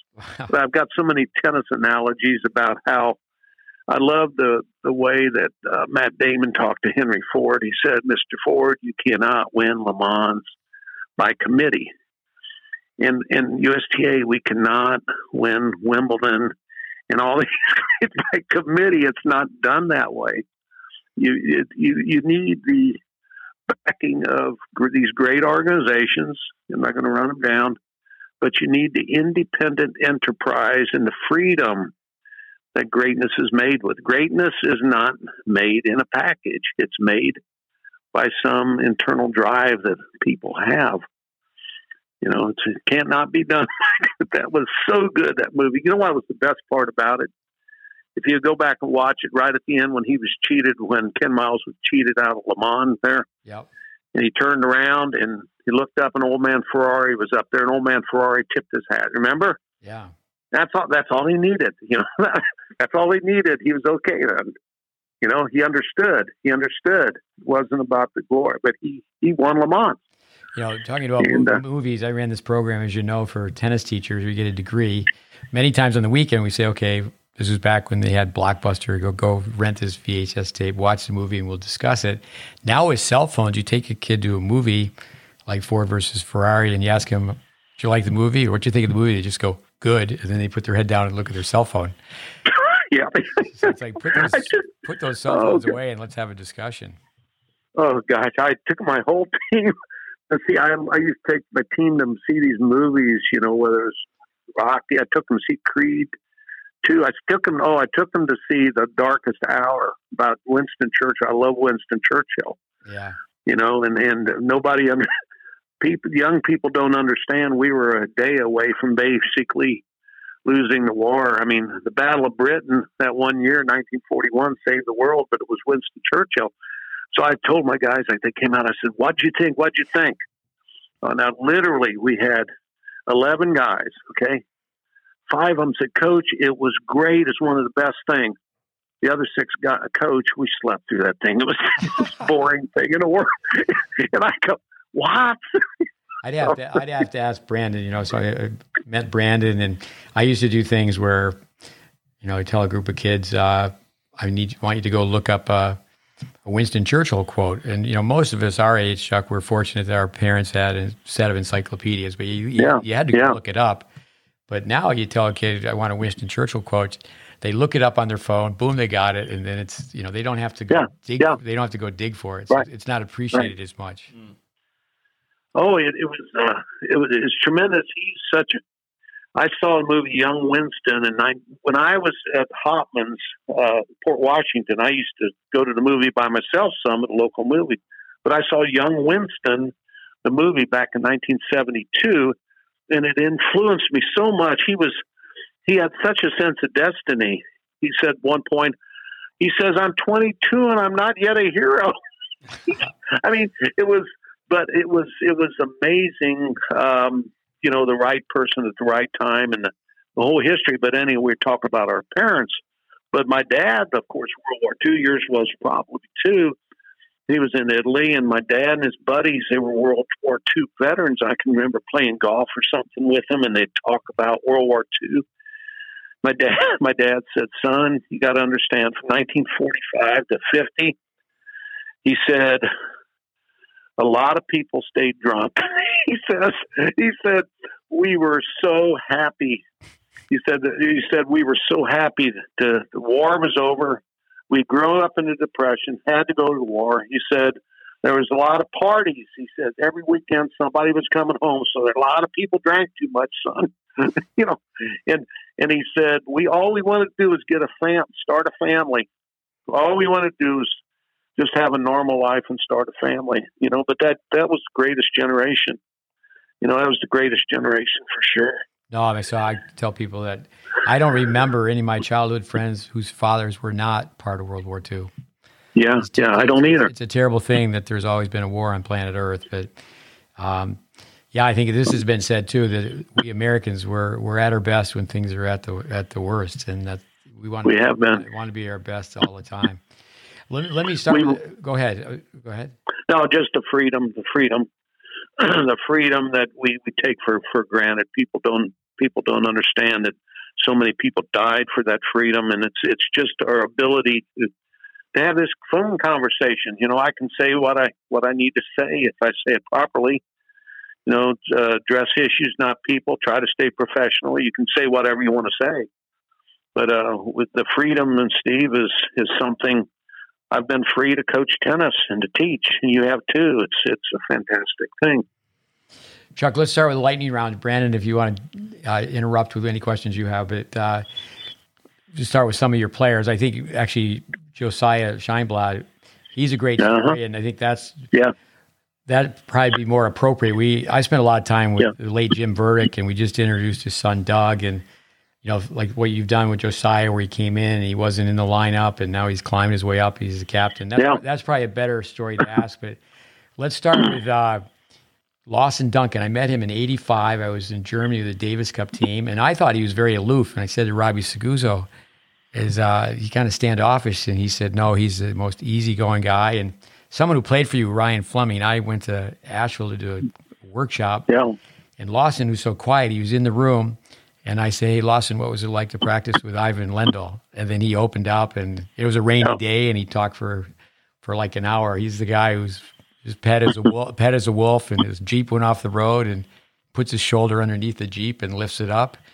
But uh, yep. you coached him. Uh, tell us about just what was it? I had him. I had him one one year. Yeah, one no one year. He's from up in Cullowhee, North Carolina, and his father pretty much taught him up there in Cullowhee, and he he still hit hit used that backboard more than anybody I've ever seen. His freshman year, you would be at the office and he'd go to dinner and come back, thump, thump, thump, thump, thump.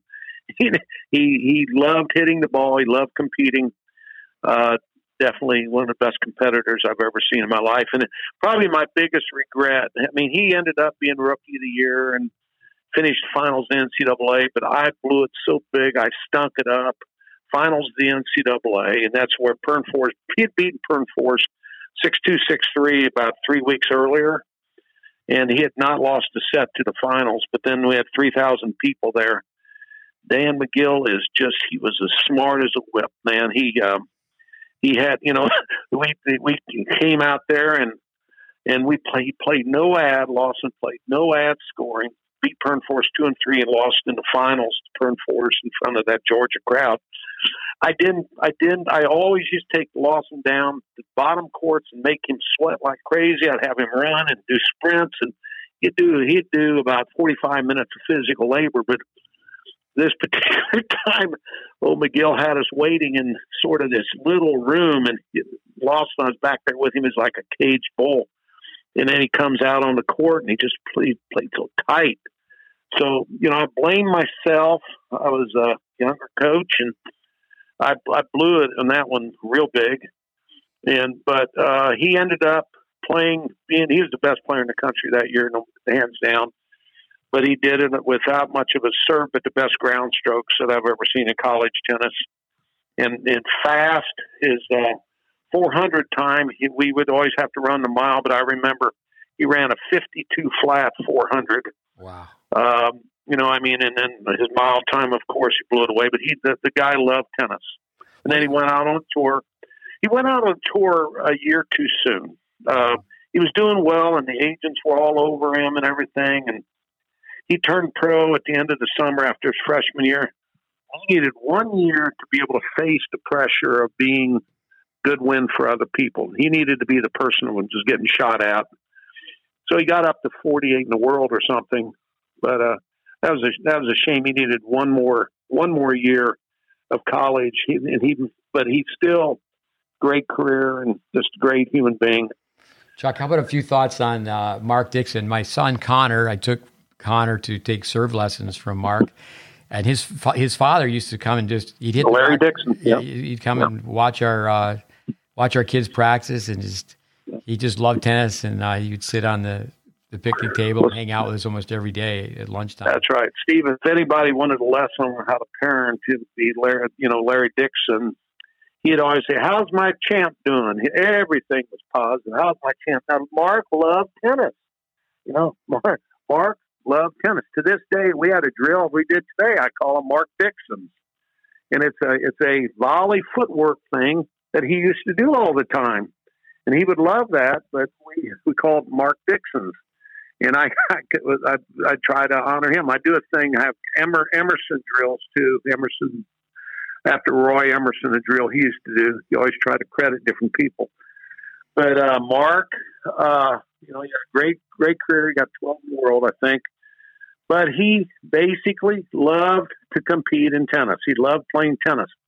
Now, that being said, I couldn't ever figure out. He did so many things. I always said Mark does 15 things with his ratchet set. I wish he just had a, you know, a crowbar and a hammer sometimes so I could figure out how to help him more. But he had a knack for the game. He told me that he learned most, he became, he said, he credited most of all living in Tampa, Florida, and having so much wind all the time and he had to play against a guy like George Tanasi, you know, and you know those guys. Yeah. And they were tough little players. And he said we had so many players, and he said I had to play so many different ways and learn all these different types of spin.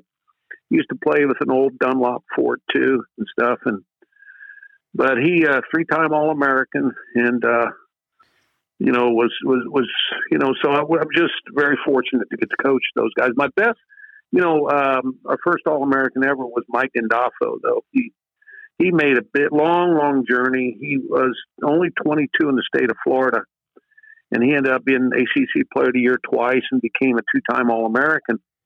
He was our first All American ever at Clemson. But oh, what a serve he had, and what a worker! Though all those all those guys, great workers, you know. And that's that's the.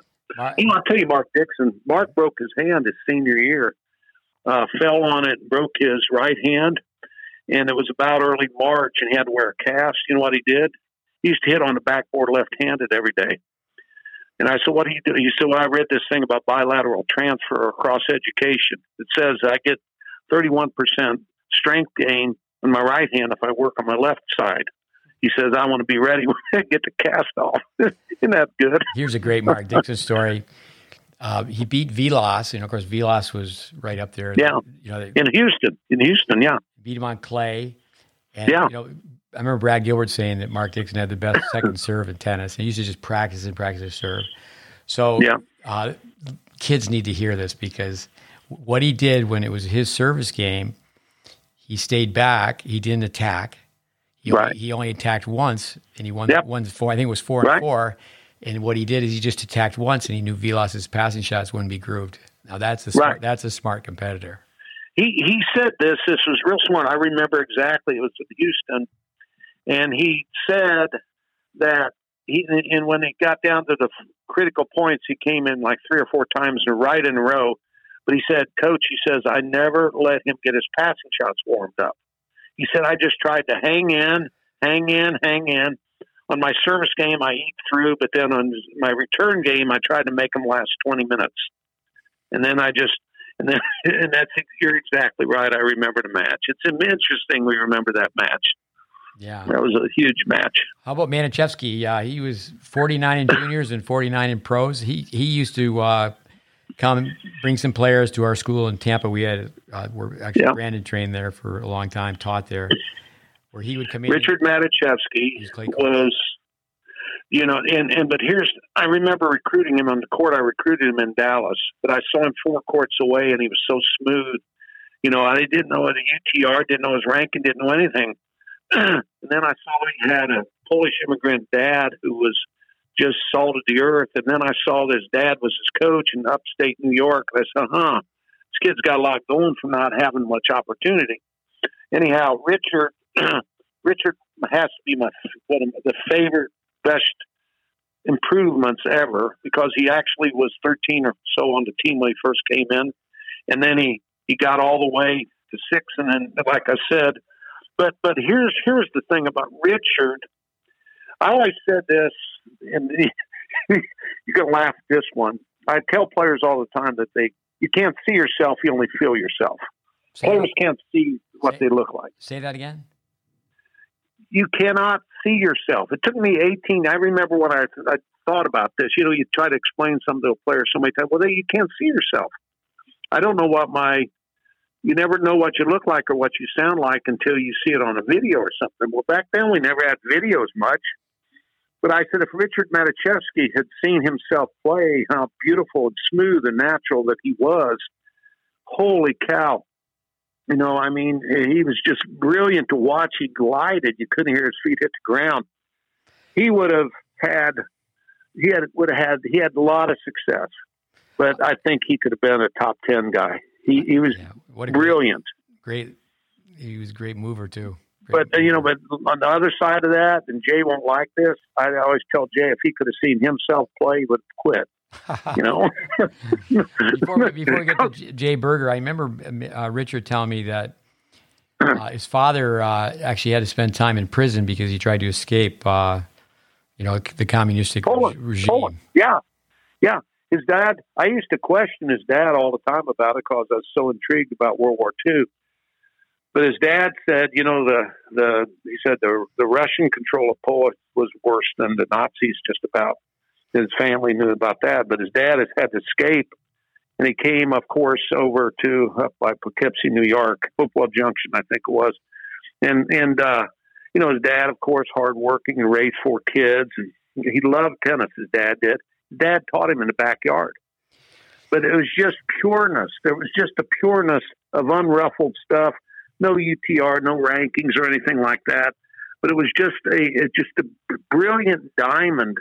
Literally, at, at Dallas, I was at this indoor facility, and there were like six courts lined up. Okay. I literally saw him four courts away, flowing and smooth and just brilliant the way he glided on the court.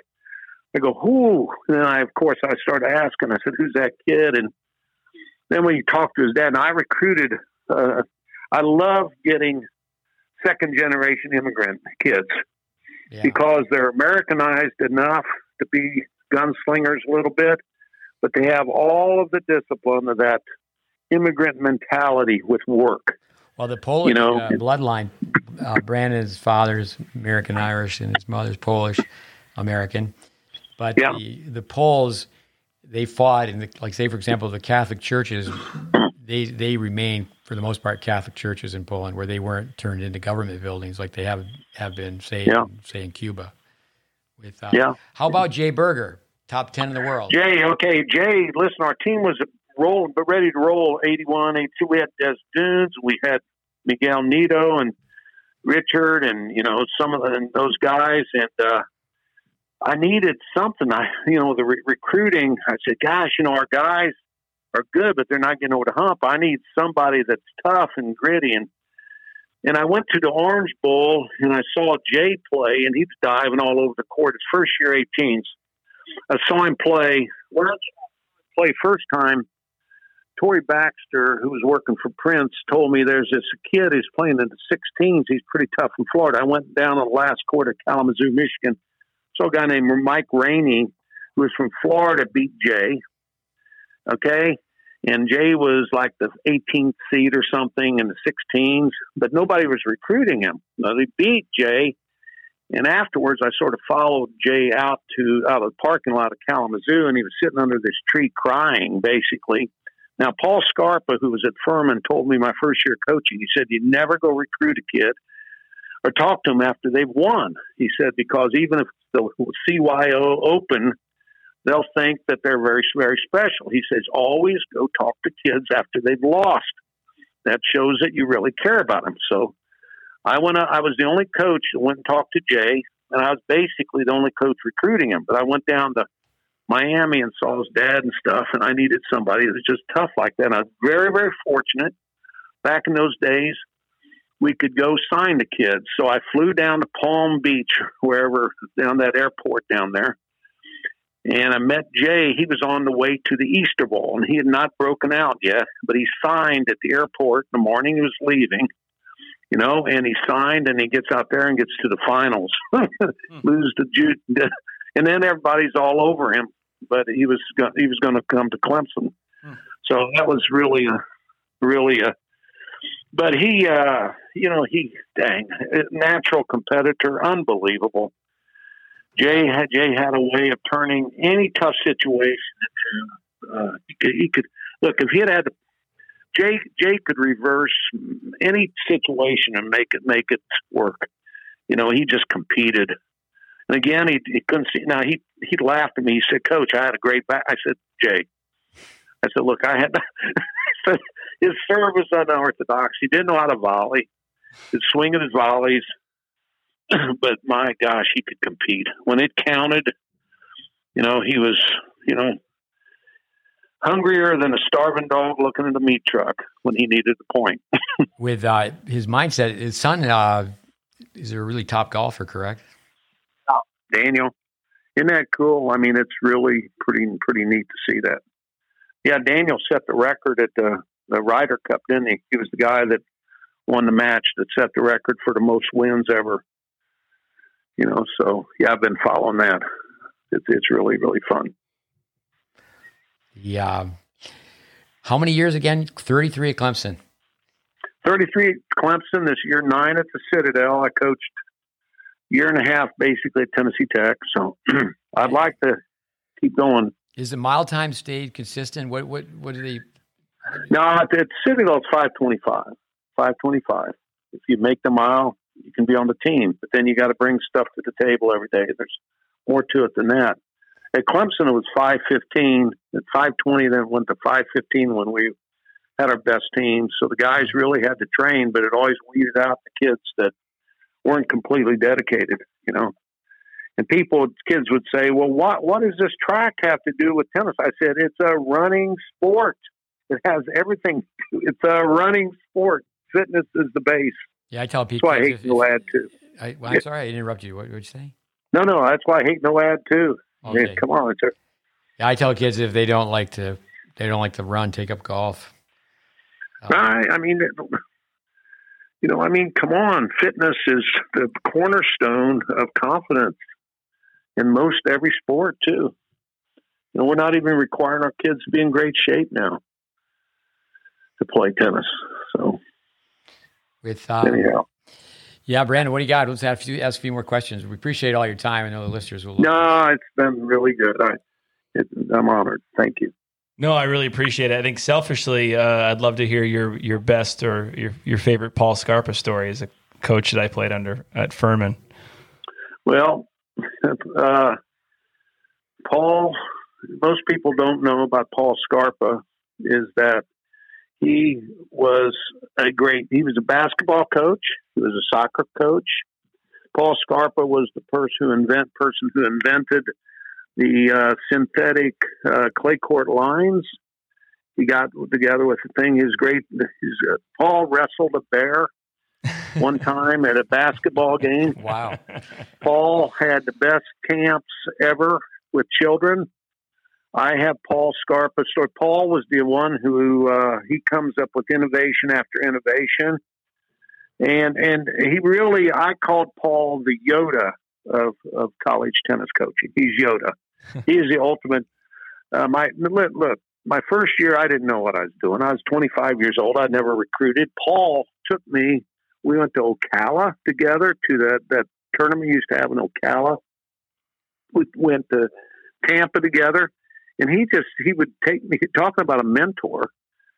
Is that he would help me? Now Paul never cared about getting credit for anything. He just loved the sport of tennis. Mm. And every one of his sport, every one of Paul's uh, stories would have something about it that you were going to remember, you know, forever. His values were always about honoring the game first. You know, of course, honesty, hard work, doing the right things, and uh, you know he. But but the, the, the point the point in the end is this. You know, he he was just he was just a good man first and a great teacher and uh, you know, I, I told him, Paul, we we've got to. Why don't you? You need to get Paul on your show to talk. But I, I've tried to get him, you know, to do some things, and he, Paul is just happy with, with in any situation he is. But he was a great player. Most people don't know he used to coach at Florida State and Naval Academy too, mm. and he was the winningest. And was still is he the winningest coach in the history of collegiate tennis? I think he is, or the guy at Air Air Force, maybe. so yeah, I haven't checked that. Actually, he, was, he was a great player too, correct? Yeah, yeah, yeah. He holds a lot of records. Listen to this: that tournament I was telling you, Belton, South Carolina. Paul Scarpa won it in 1950 something. You know they played three out of five sets in mm-hmm. junior tennis. You know they and they three out of five sets. Holy cow! I mean, come on, what are we doing? It just makes me so upset when the, the way we dumb dumbing down doesn't ever make things better. Mm-hmm. Brandon, why do you, you know, it uh, doesn't for for Chuck and our listeners? Why don't you uh, give us a little Paul Scarpa? Paul Scarpa. If you look at the ten, if you look at the tennis code, let me tell you. The, the, let the, let let me tell you. Yeah, go. let me tell you. Yeah, right about it here. Chuck, Chuck. That that is clay court, Chuck. Let, let, let, me let, let me tell you. Here. No, no, no. I quoted him today. No, no. I quoted him on the way back from practice today. The guys were talking about the drinking and stuff like that, you know, and things. And guys were talking about. I said, "Okay, guys, I used to have all these rules. Let me tell you what Paul Scarpa. I did this today. I, t- I, I, I said, let me tell you what Paul Scarpa always said about drinking. He said, he said, when you drink, he says, at first a man takes the drink. He said, then the drink takes the drink, then the drink takes the man. You know, and I said, guys, I said that's about all I can tell you because you're going to get to you're going to you're going to be all all messing with that stuff, but you're going to you're going to have to make good decisions, guys. With, but that's uh, a Paul Scarpa. With, with booze, you lose, and with dope, there's no hope. But let's have a contest here. We'll get Paul Scarpa to be the judge. But let's have uh, Brand will go first with Paul Scarpa voice. And then Chuck Kriese will go second. So Brandon, give us a little Paul Scarpa. My name is Paul Scarpa. If you look, if, if you look at the service box, it's kind of like the size of a small bedroom. and when you're serving, if the bed is in the corner, you want to serve to the pillars.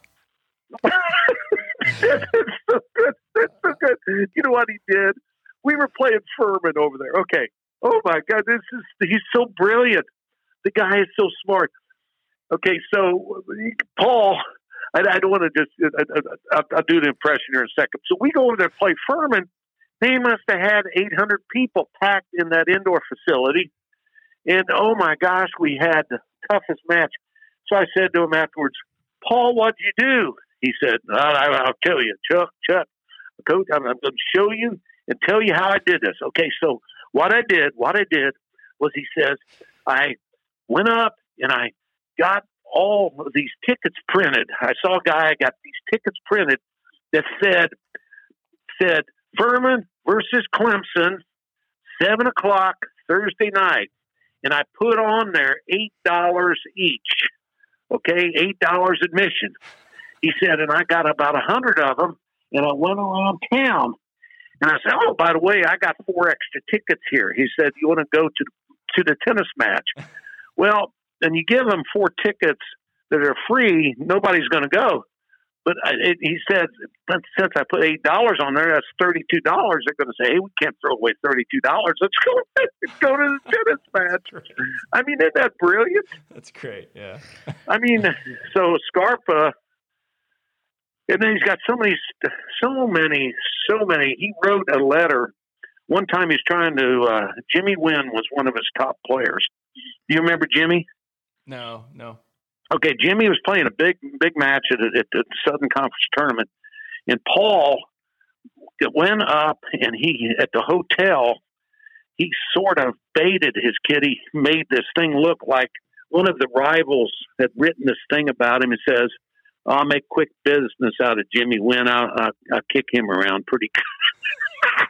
and he he made sure that the kid got the, Jimmy Wynn got this written down. You know, it's just like sending something now. You know, like but but but I mean, so it was so smart. He used to tell. I mean, the strategies too. I mean, just he's a, he's a brilliant, brilliant man, but a great man. So Chuck, never honest through and through. Take a deep breath and give us a little Paul. Let me tell you. let, let, let me tell you now. Uh, this is the way I look at it. Um, uh, when when you when you play a long match,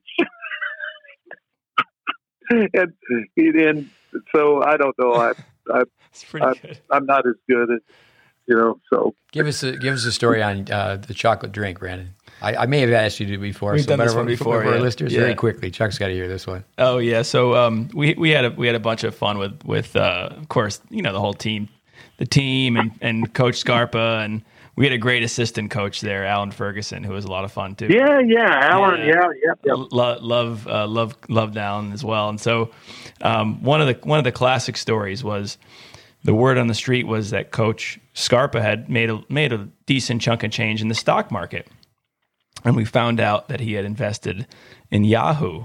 This is right, right around the the uh, you know the internet right before the internet bubble burst, and he kind of did really well with his with the, his Yahoo stock. And so one of the players asked, asked Coach Scarpa, said, Well, Coach, how do you know to invest in Yahoo at such an early stage in, in the development of the internet and, and their company? And, and he said, Well, well, I just always loved their delicious chocolate chocolatey drink. oh, I can believe it. I can believe it. Oh, it's so great. Yeah. I would have loved to go. Oh. I would have loved to gone to his camp. Uh, last week we interviewed a young coach, assistant Raleigh. What we call him, Rolly. Raleigh. Rolly. Rolly. Give him a hard time, Rolly Grossbaum. But it was telling him you need to run your own camp. You know, I don't. In all fairness to Nike and Adidas. Yeah, no, no, no, Charlie, absolutely. Charlie Hovel. I never got to run your own camp. That's right, because you're not going to care as much. Yeah. You know, you care more when it's yours, and that's right. You know, I, I, one regret is not working for for Coach Scarpa's camp, but Steve used to kind of threaten me to keep coming down to Tampa in the summer, so I had to keep coming down yeah. to Tampa. Well, it, listen, I, I that just last week with my daughter and her friend is on the high school team. I said this way Coach Scarpa used to teach beforehand. He said he used to bring a dog out there and put the dog. It's about two foot high, about contact, but and he would t- take the dog and he said, "Okay, here's how you here's how you hit a forehand." You start right at the tail, and you get down with his hand, and he scratched that dog on the back all the way up.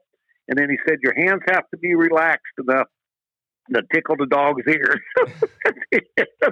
so he's used to, but I was trying to explain that to my daughter about keeping her hands relaxed. Mm-hmm.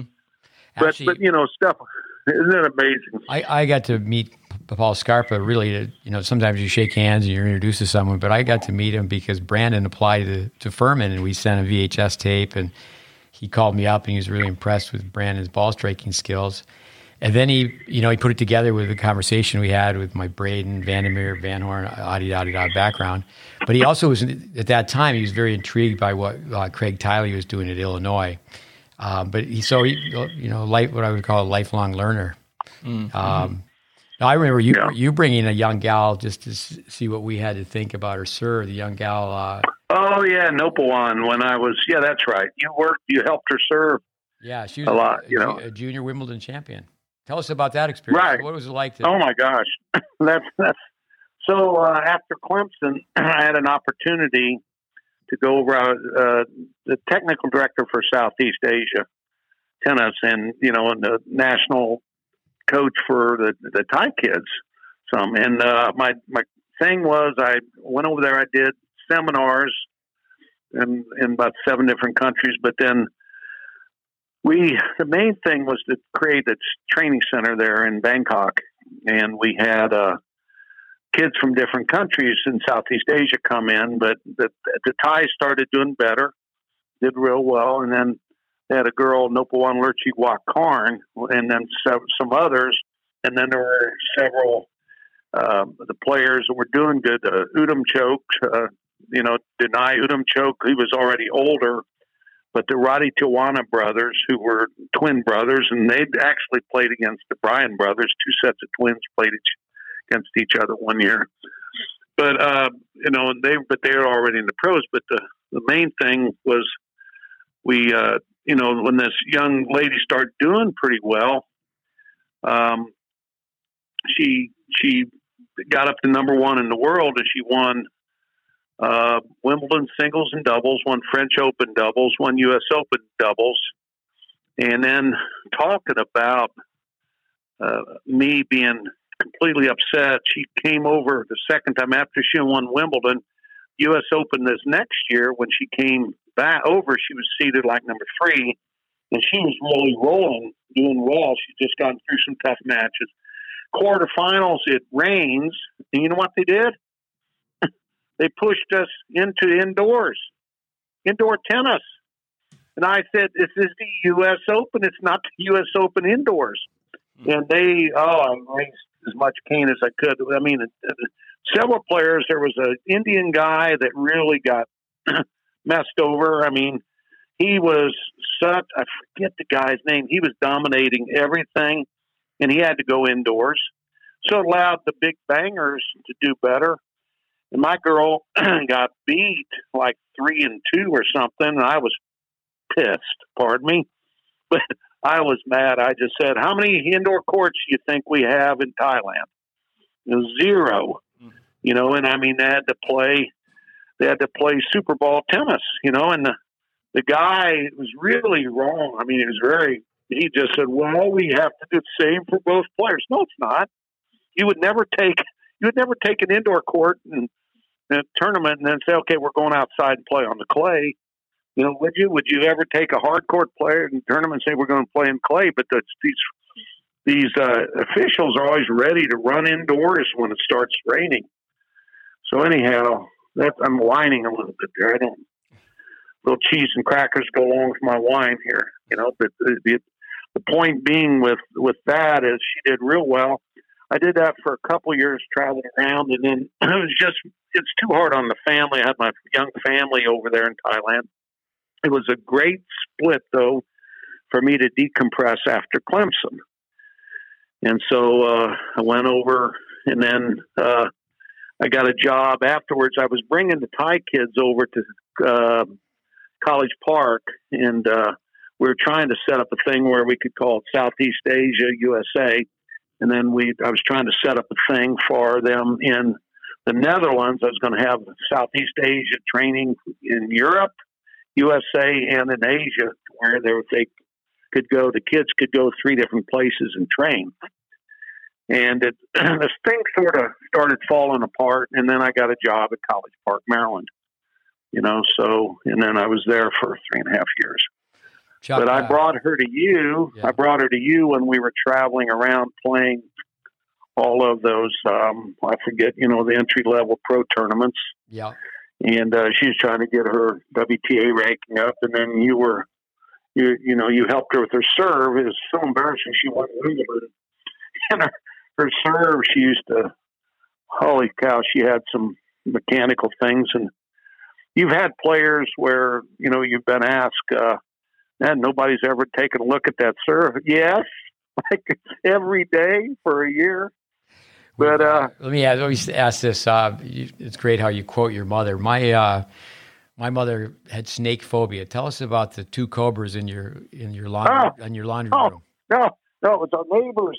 Our neighbors. neighbors. You know, we bought. We had a we had a five year old, three year old, and one year old, in Thailand. Thailand, Bangkok is like the Venice of Asia, right? It's filled over water pretty much. You know, there's all these canals and everything. Well, our neighbor, our neighbors found uh, it was a nest. They had found a couple baby cobras under their uh, washing machine out on the back porch. Well, they sent this guy over to get them. This Thai guy comes over. He just sort of picks them up with gloves and throws them over the fence. Didn't kill them. They, of course, the religion they will not harm a fly. They won't. They won't kill anything. You know, animals or anything. And I understand, but holy cow! So we bought a dog. We bought a dog named Scout, and Scout was with us until he got brought him back to the states, and he got hit by a car a couple years ago. But Scout was uh, we we had to have some kind of protection out there. But there were so many snakes. They said you can't see them. You know, there's it's it's it's uh, you know, but it's people people fine. They have millions of people. They get along just fine. So you know, you get along fine. It was a fantastic, fantastic adventure. I've never been in a place where people were more kind and just uh, there's so much talent in Asia that's um, not uh, not developed. It's not developed. Just they don't they don't have the opportunities. You know, Chuck, Steve loves snakes, so I just I'm gonna after this podcast, I'm gonna book him a flight to Thailand. yeah. Actually, yeah. you got to be care- you got to be careful what you tell people. I Gary Weideman, I trained him to teach tennis, and from West Texas. Um, it wasn't a, a paperweight; it was a life size rattlesnake in, in a glass enclosure, and he gave it to me as a gift. And I left it on my desk. You know, he was a two year program. I had to wait for him to graduate. The day he graduated, I threw, I threw it away. I wasn't gonna, no. I wasn't going to ask anybody, does anybody want this? But I was like, okay. Oh my gosh. I have a little, little snake phobia, but I'm going to keep this rattlesnake on my desk for two, no. two years. Yeah, it's okay. That's okay. We got enough over here. I, that's that's a tough one, you know. So tell us a little about your upcoming season, and then we'll have to let you go to bed here. Okay. Well, you're awful kind. Uh, we are at Citadel now. Of course, everybody's been up, uh, turned upside down because of the virus years, you know, and everything. And we're so happy to be having a season. Last year, we canceled probably 15 matches and probably got 10, 10 at the last minute, so we were able to have a schedule but uh, we start. Uh, we've again. I play teams can't win, could win, should win, going to win. We've got like uh, seven ACC or SEC matches that stem from Vanderbilt to Georgia Tech to Clemson to South Carolina to you know any you know shoot. I was trying to get a doubleheader with North Carolina Duke, but uh, you know you you hope the association breeds assimilation, but usually you know, we can't hang with those guys, you know, but, uh, you know, tennis, you, you, you, you want people to how to win. So I feel like we've got some matches that we're going to get reps at doing that, hopefully. But, uh, you know, the Southern Conference, uh, uh, top team has been East Tennessee State. And Furman has got a great team, and they've got Jay, uh, J.J. Whitlinger, you know, John Whitlinger's son. He's a, really a good man, and and he's he's kind and hardworking, and and uh, they look like they could be the class of the league. Wofford has a very good team this year, best team I've seen Wofford have. A guy named Rod Ray coaches. His son is is really a star, and and uh, a good. They're just good people and hardworking, you know. And who does a great job is Chuck Merzbacher at Chattanooga. Now, Chuck used to coach the women at Ohio State and then at Minnesota, but he was a great grit and tough player at Minnesota under Jerry. I think it was Jerry. He played for Jerry Noyce mm-hmm. back a while ago, but he's a good coach. But they're just real. Eric Hayes, of course, is at Mercer, who who used to be an assistant. He grew up in Clemson, and I just you know he's he's doing a fantastic job. I really love Samford has a good, really good team. They were good last year, and you know, and then uh, so then we have, of course, in in the conference. You know, I forget, didn't want to leave leave out UNC Greensboro for sure. but uh, I think I think I've covered everybody. But we have eight eight teams, very competitive conference, and we have teams that travel through. I try to convince teams to come through South Charleston. Don't go all the way down to Florida. Just come to Charleston, and it's a pretty good place to have your kids in the spring. And you know, we try to get matches there. I, uh, but the Citadel, I listened to one of your podcasts. I was so impressed how you you talked about each player and everything from their upbringing to their parents, the GPAs, and you know what they what they're intending right. to do with their careers, right. and um, yeah, it's great that uh, you're so passionate about your your team players. Well, no, it's it's it's fantastic. The kids, we uh, we had a three point three point five eight grade point average. Okay, we had six 4.0s. Now you have to go to class. you know, it's that helps that helps if you go to class, you college students out there. And uh, so it's really good. But uh, the guys have high achievement needs. And, uh, you know, we, I, I get guys that are from primarily from uh, South Carolina, North Carolina. I've got a, you know, a, a boy from Texas. And, you know, uh, we, we have pretty much, uh, you know, you know, our guys, we just, we just compete very hard every time out. And I've got a very good player coming up from Arkansas that uh, sort of got left out. It was lucky for us, despite the virus stuff. He lost an opportunity because the school he was going to go to kept on some of their seniors, so he was without a place to go. And and he's just growing like a weed as far as just being a very good player. Then Josiah, course, Josiah Sheep. But I'm telling you, you know, Steve, I saw him play four courts down, and he was running like crazy around back in the bushes, shoveling balls over, you know, 40 foot over the net, just running and running and running. Then he spent that summer with you in Memphis, and he completely revamped his game, and he's made a big, big jump. But he started out like number eight, and he's like our number two or three guy this year. He's doing really, really well. He's a senior now. It huh. goes by fast, doesn't it? He's seen no. Oh, and the best thing, he's going to be a pilot. he's he wants to be, uh, uh, you know, a like a Top Gun pirate, pilot, pirate, pilot. you know, so he's uh, it's it's pretty impressive what these guys do. Well, it's so impressive. You know, so. so. impressive what you've done. Now, what a great career, and it's fantastic to have you uh, speak to our well, listeners. Brandon, anything you want to ask I, before we sign off? Just an absolute pleasure to, to to listen to you and have a conversation with you tonight, Chuck. And um, anytime you're you're down in this neighborhood, you've got an open invite to come in and. Brandon, I really thank you. But listen, you've got to run down Paul Scarpa and get him on. That would, that would be great. yeah. That would that would yes, that would be that's a great a great idea. That'd well, be a lot of fun. I think he'd have fun just listening to this podcast. Uh, yeah, yeah. With uh, yeah.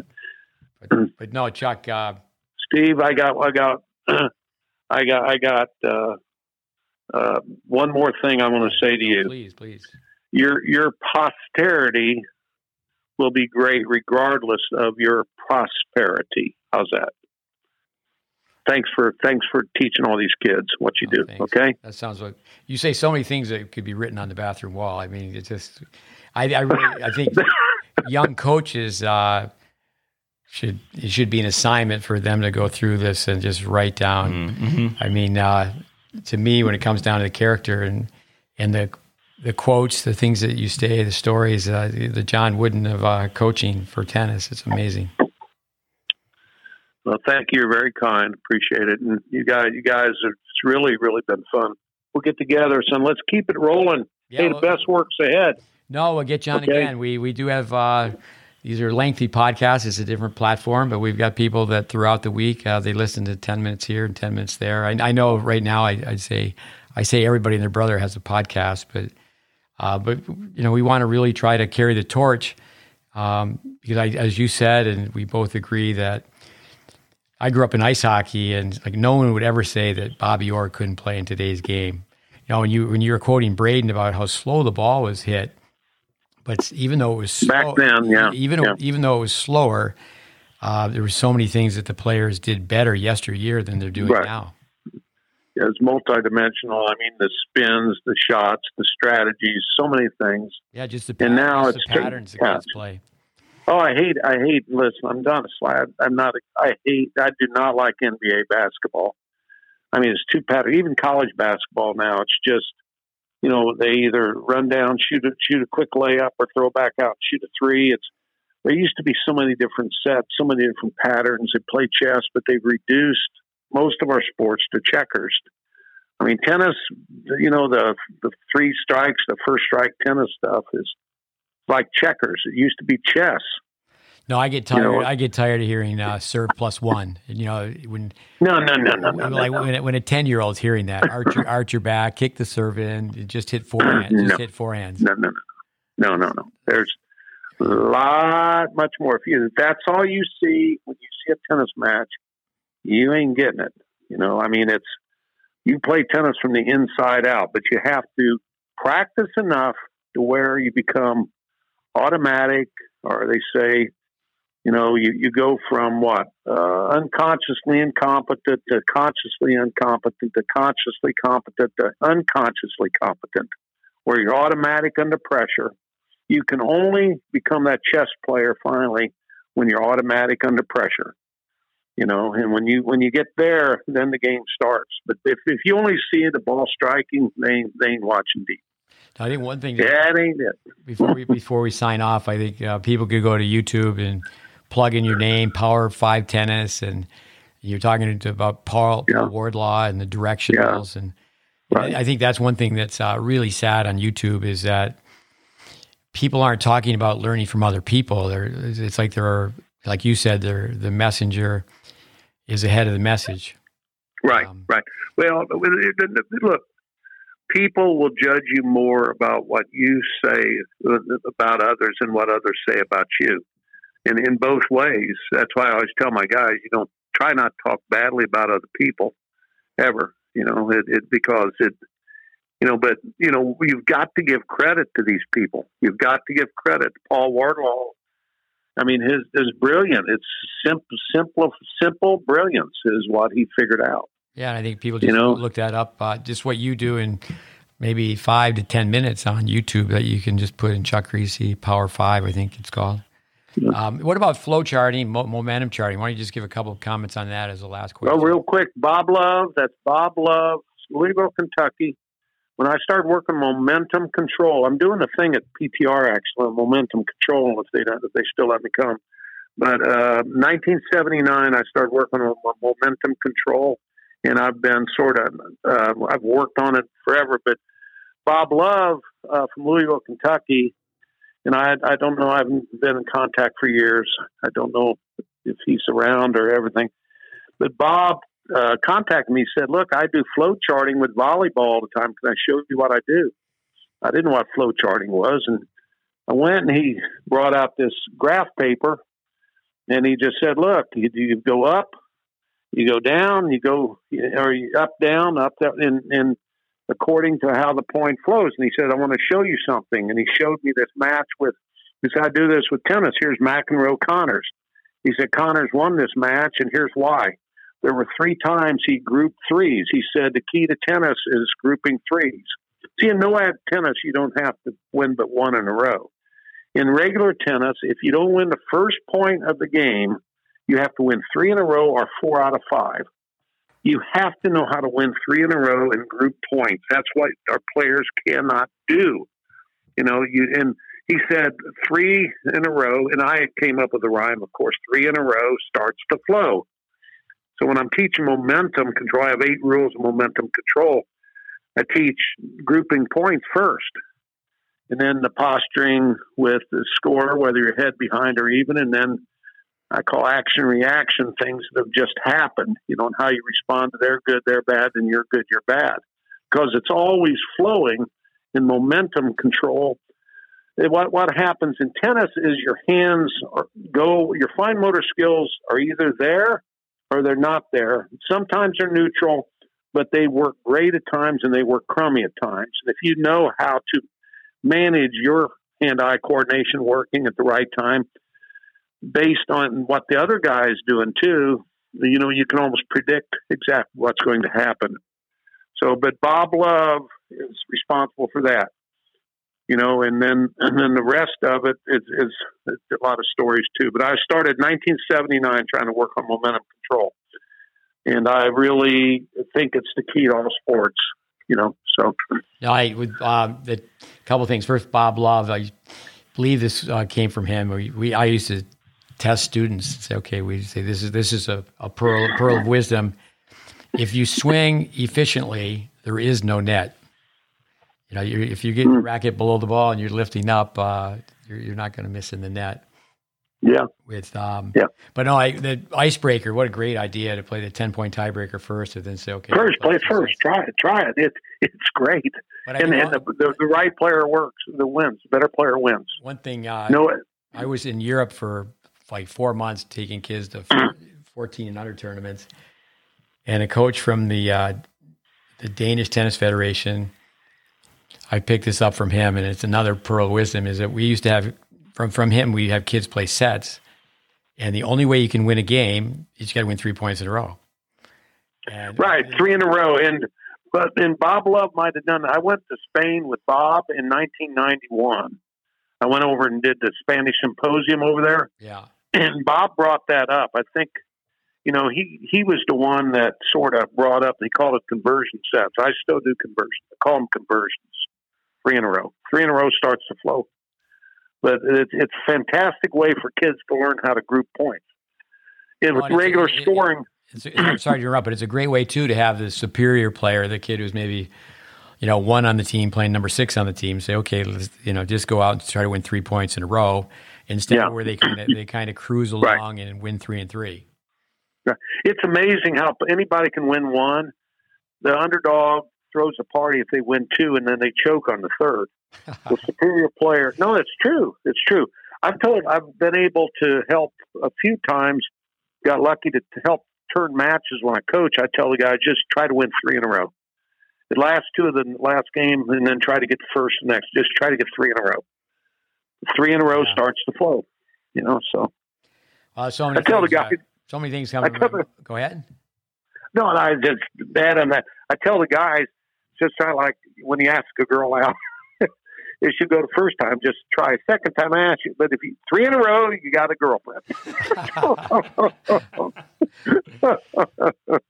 I, think oh, I think it's great. I mean, obviously, you draw so many things from this conversation, but one is uh, how you mentioned the coaches from your uh, upbringing, and again, say it a second time, the quotes from your mom and the the priest on the visor, the the twenty dollars with Hopman. Um, young young people need to and I, I don't think young people are, are, doing that now, where they're pushing some buttons, not to beat up young people, but they're pushing some buttons on YouTube. And you've got to put yourself around people like yourself to, you got to be mentored by. Oh, thank um, you. Actually, Daniel Coyle says that in his book is that, you know, the, the, yeah. the governing bodies of tennis, um, maybe I'm trying to promote myself for a job, you know, not really, but they to hire 60 and 70 year olds. Um, no, no, no, no, no, no, no. That's why Listen, that's why they retire old people. They want to get rid of the the, the people who've been around the block. You know, I in the Greg Patton used uh, anyhow. He's he Greg Patton's another coach. That's a whole new story. But he about the mentoring thing. You know, uh, and Vic, listen, uh, Vesa Ponkka used to say you have to have older coaches in your organization because they've seen enough. You know, the there's more wisdom. My mother used to say that wisdom is is knowledge plus the truth of experience. She used to say that, you know, and you you you've got to go through it enough because God knows we've messed up enough. That's going to be you know going to be an assignment from this podcast is what your mother told you. no, actually, when you get to be an old, old coach, um, you know, I look older than you because I've gone bald and you've got all your hair, but actually, when you're our age, Chuck, uh, when you meet the parents, it's like you're really meeting children. I don't want to be disrespectful, but if you're, you know, 20, 25, 30 years older than the parents, you know, it's, you, you just, you know, you can see the youthfulness and the, the lack of, lack of experience. Yeah. Well, I mean, parents have to trust you though. Yeah. Parents, parents just need to, I always tell, well, I'm, and I'm doing a pretty good job so far, not in interfering at all with my son's baseball or anything like that. It's tough. It's tough not to, but you just baseball or my daughter's stuff, you know, tennis or anything. You, parents leave the coaches coach. don't don't yeah. don't interfere. I think it's good to tell the parents that you know, first of all, you know, fan is short for fanatical, and the and the, the, the, That's right. The parents are their, uh, um, they're their number, uh, their kid's number one fan, and ho- hopefully they Yeah. are. And I think that's pretty Yeah. straight across the board. I talked to Matt That's right. Today, who did so much. Oh, gosh, yeah. Baylor, and he he said something. I said I just got to start telling that, repeating this so you don't forget it. Is that too many parents are letting their kids have dessert before they eat their vegetables. Know, That's about right. that, that's That's that's, that, right. the tail's wagging the dog, and and that's like who's in charge? I mean, this the Yeah. ship the ship has no rudder, but That, that that's right. But you know, that's uh, that's that's a tough one. We're all beginners at parenting, and I, you know, you you hope that you do the best you can. Boy, it's it's a it's a tough one though. important job. Roots and yeah, wings. Yeah. Yeah, you know, it does parenting. There's no directions, but you're right. Yeah, you got to give your kids roots and wings. I've heard that over. Roots and wings, and wings are much harder. The roots are tough enough, but the wings, whew, that's a tough one.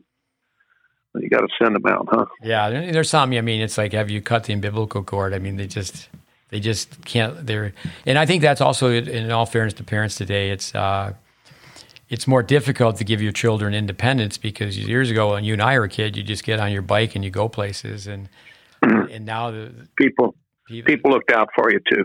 yeah, yeah, and we all knew our neighbors, and Yeah, the times yeah. have changed. Yeah, you had you had a responsibility to your community. The reason uh, my my friend, ah, gosh, you know, Tom Higgins coached all those years at Eastern Kentucky. He's in Charleston, so he he uh, did this thing. Actually, it was in a it was in a, uh Sunday school with with uh, at church where my mother mother in law was going. He said, "Look, here's why our kids have trouble with the law." He says your circle of of influence you know, usually it's it's supposed to be first God, then your family, then your neighborhood, your community, and your town, then the law. He says, but we've broken down relate all those relationships, those circle of influences have broken down.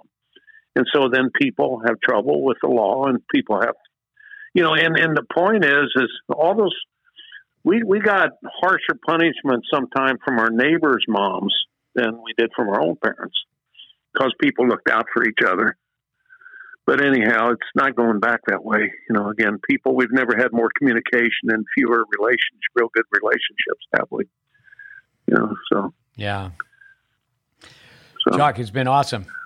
Okay. Hey, thank you both, Brandon. God bless you guys and keep, keep the good work going. And hey, let's, uh, I look forward to seeing you sometime down down there in Florida, Steve, and we can we can talk about stuff. I, I think we we still have some influence somewhere, and you know, I, I think it's we've got to just uh, try to get this maybe the mentoring thing going, or just uh, Yeah, so, you know influence the youth, the young people. you know, I've been in the, the lane of really teaching so many kids basics, and so you know, obviously, then we always say, you know, information. You got to have basics. Vince Lombardi, be brilliant in basics, but then it's character.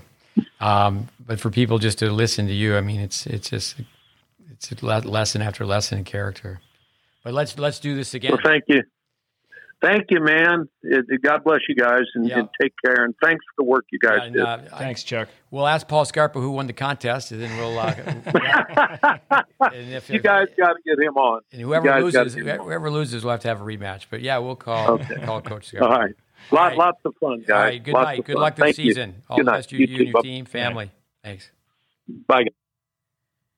All right, let's wrap that up, Flanagan. Another short podcast. But that's to me, it's like if you're really into tennis, you don't even consider the length of that. I know you got to listen when you're in your car and ten minutes here and ten minutes there. Then over the course of a week, um, that was fantastic. Uh, why don't you just go give us a couple takeaways and we'll sign off. Sure. The big thing that clicked for me was honoring the sport, honoring the history.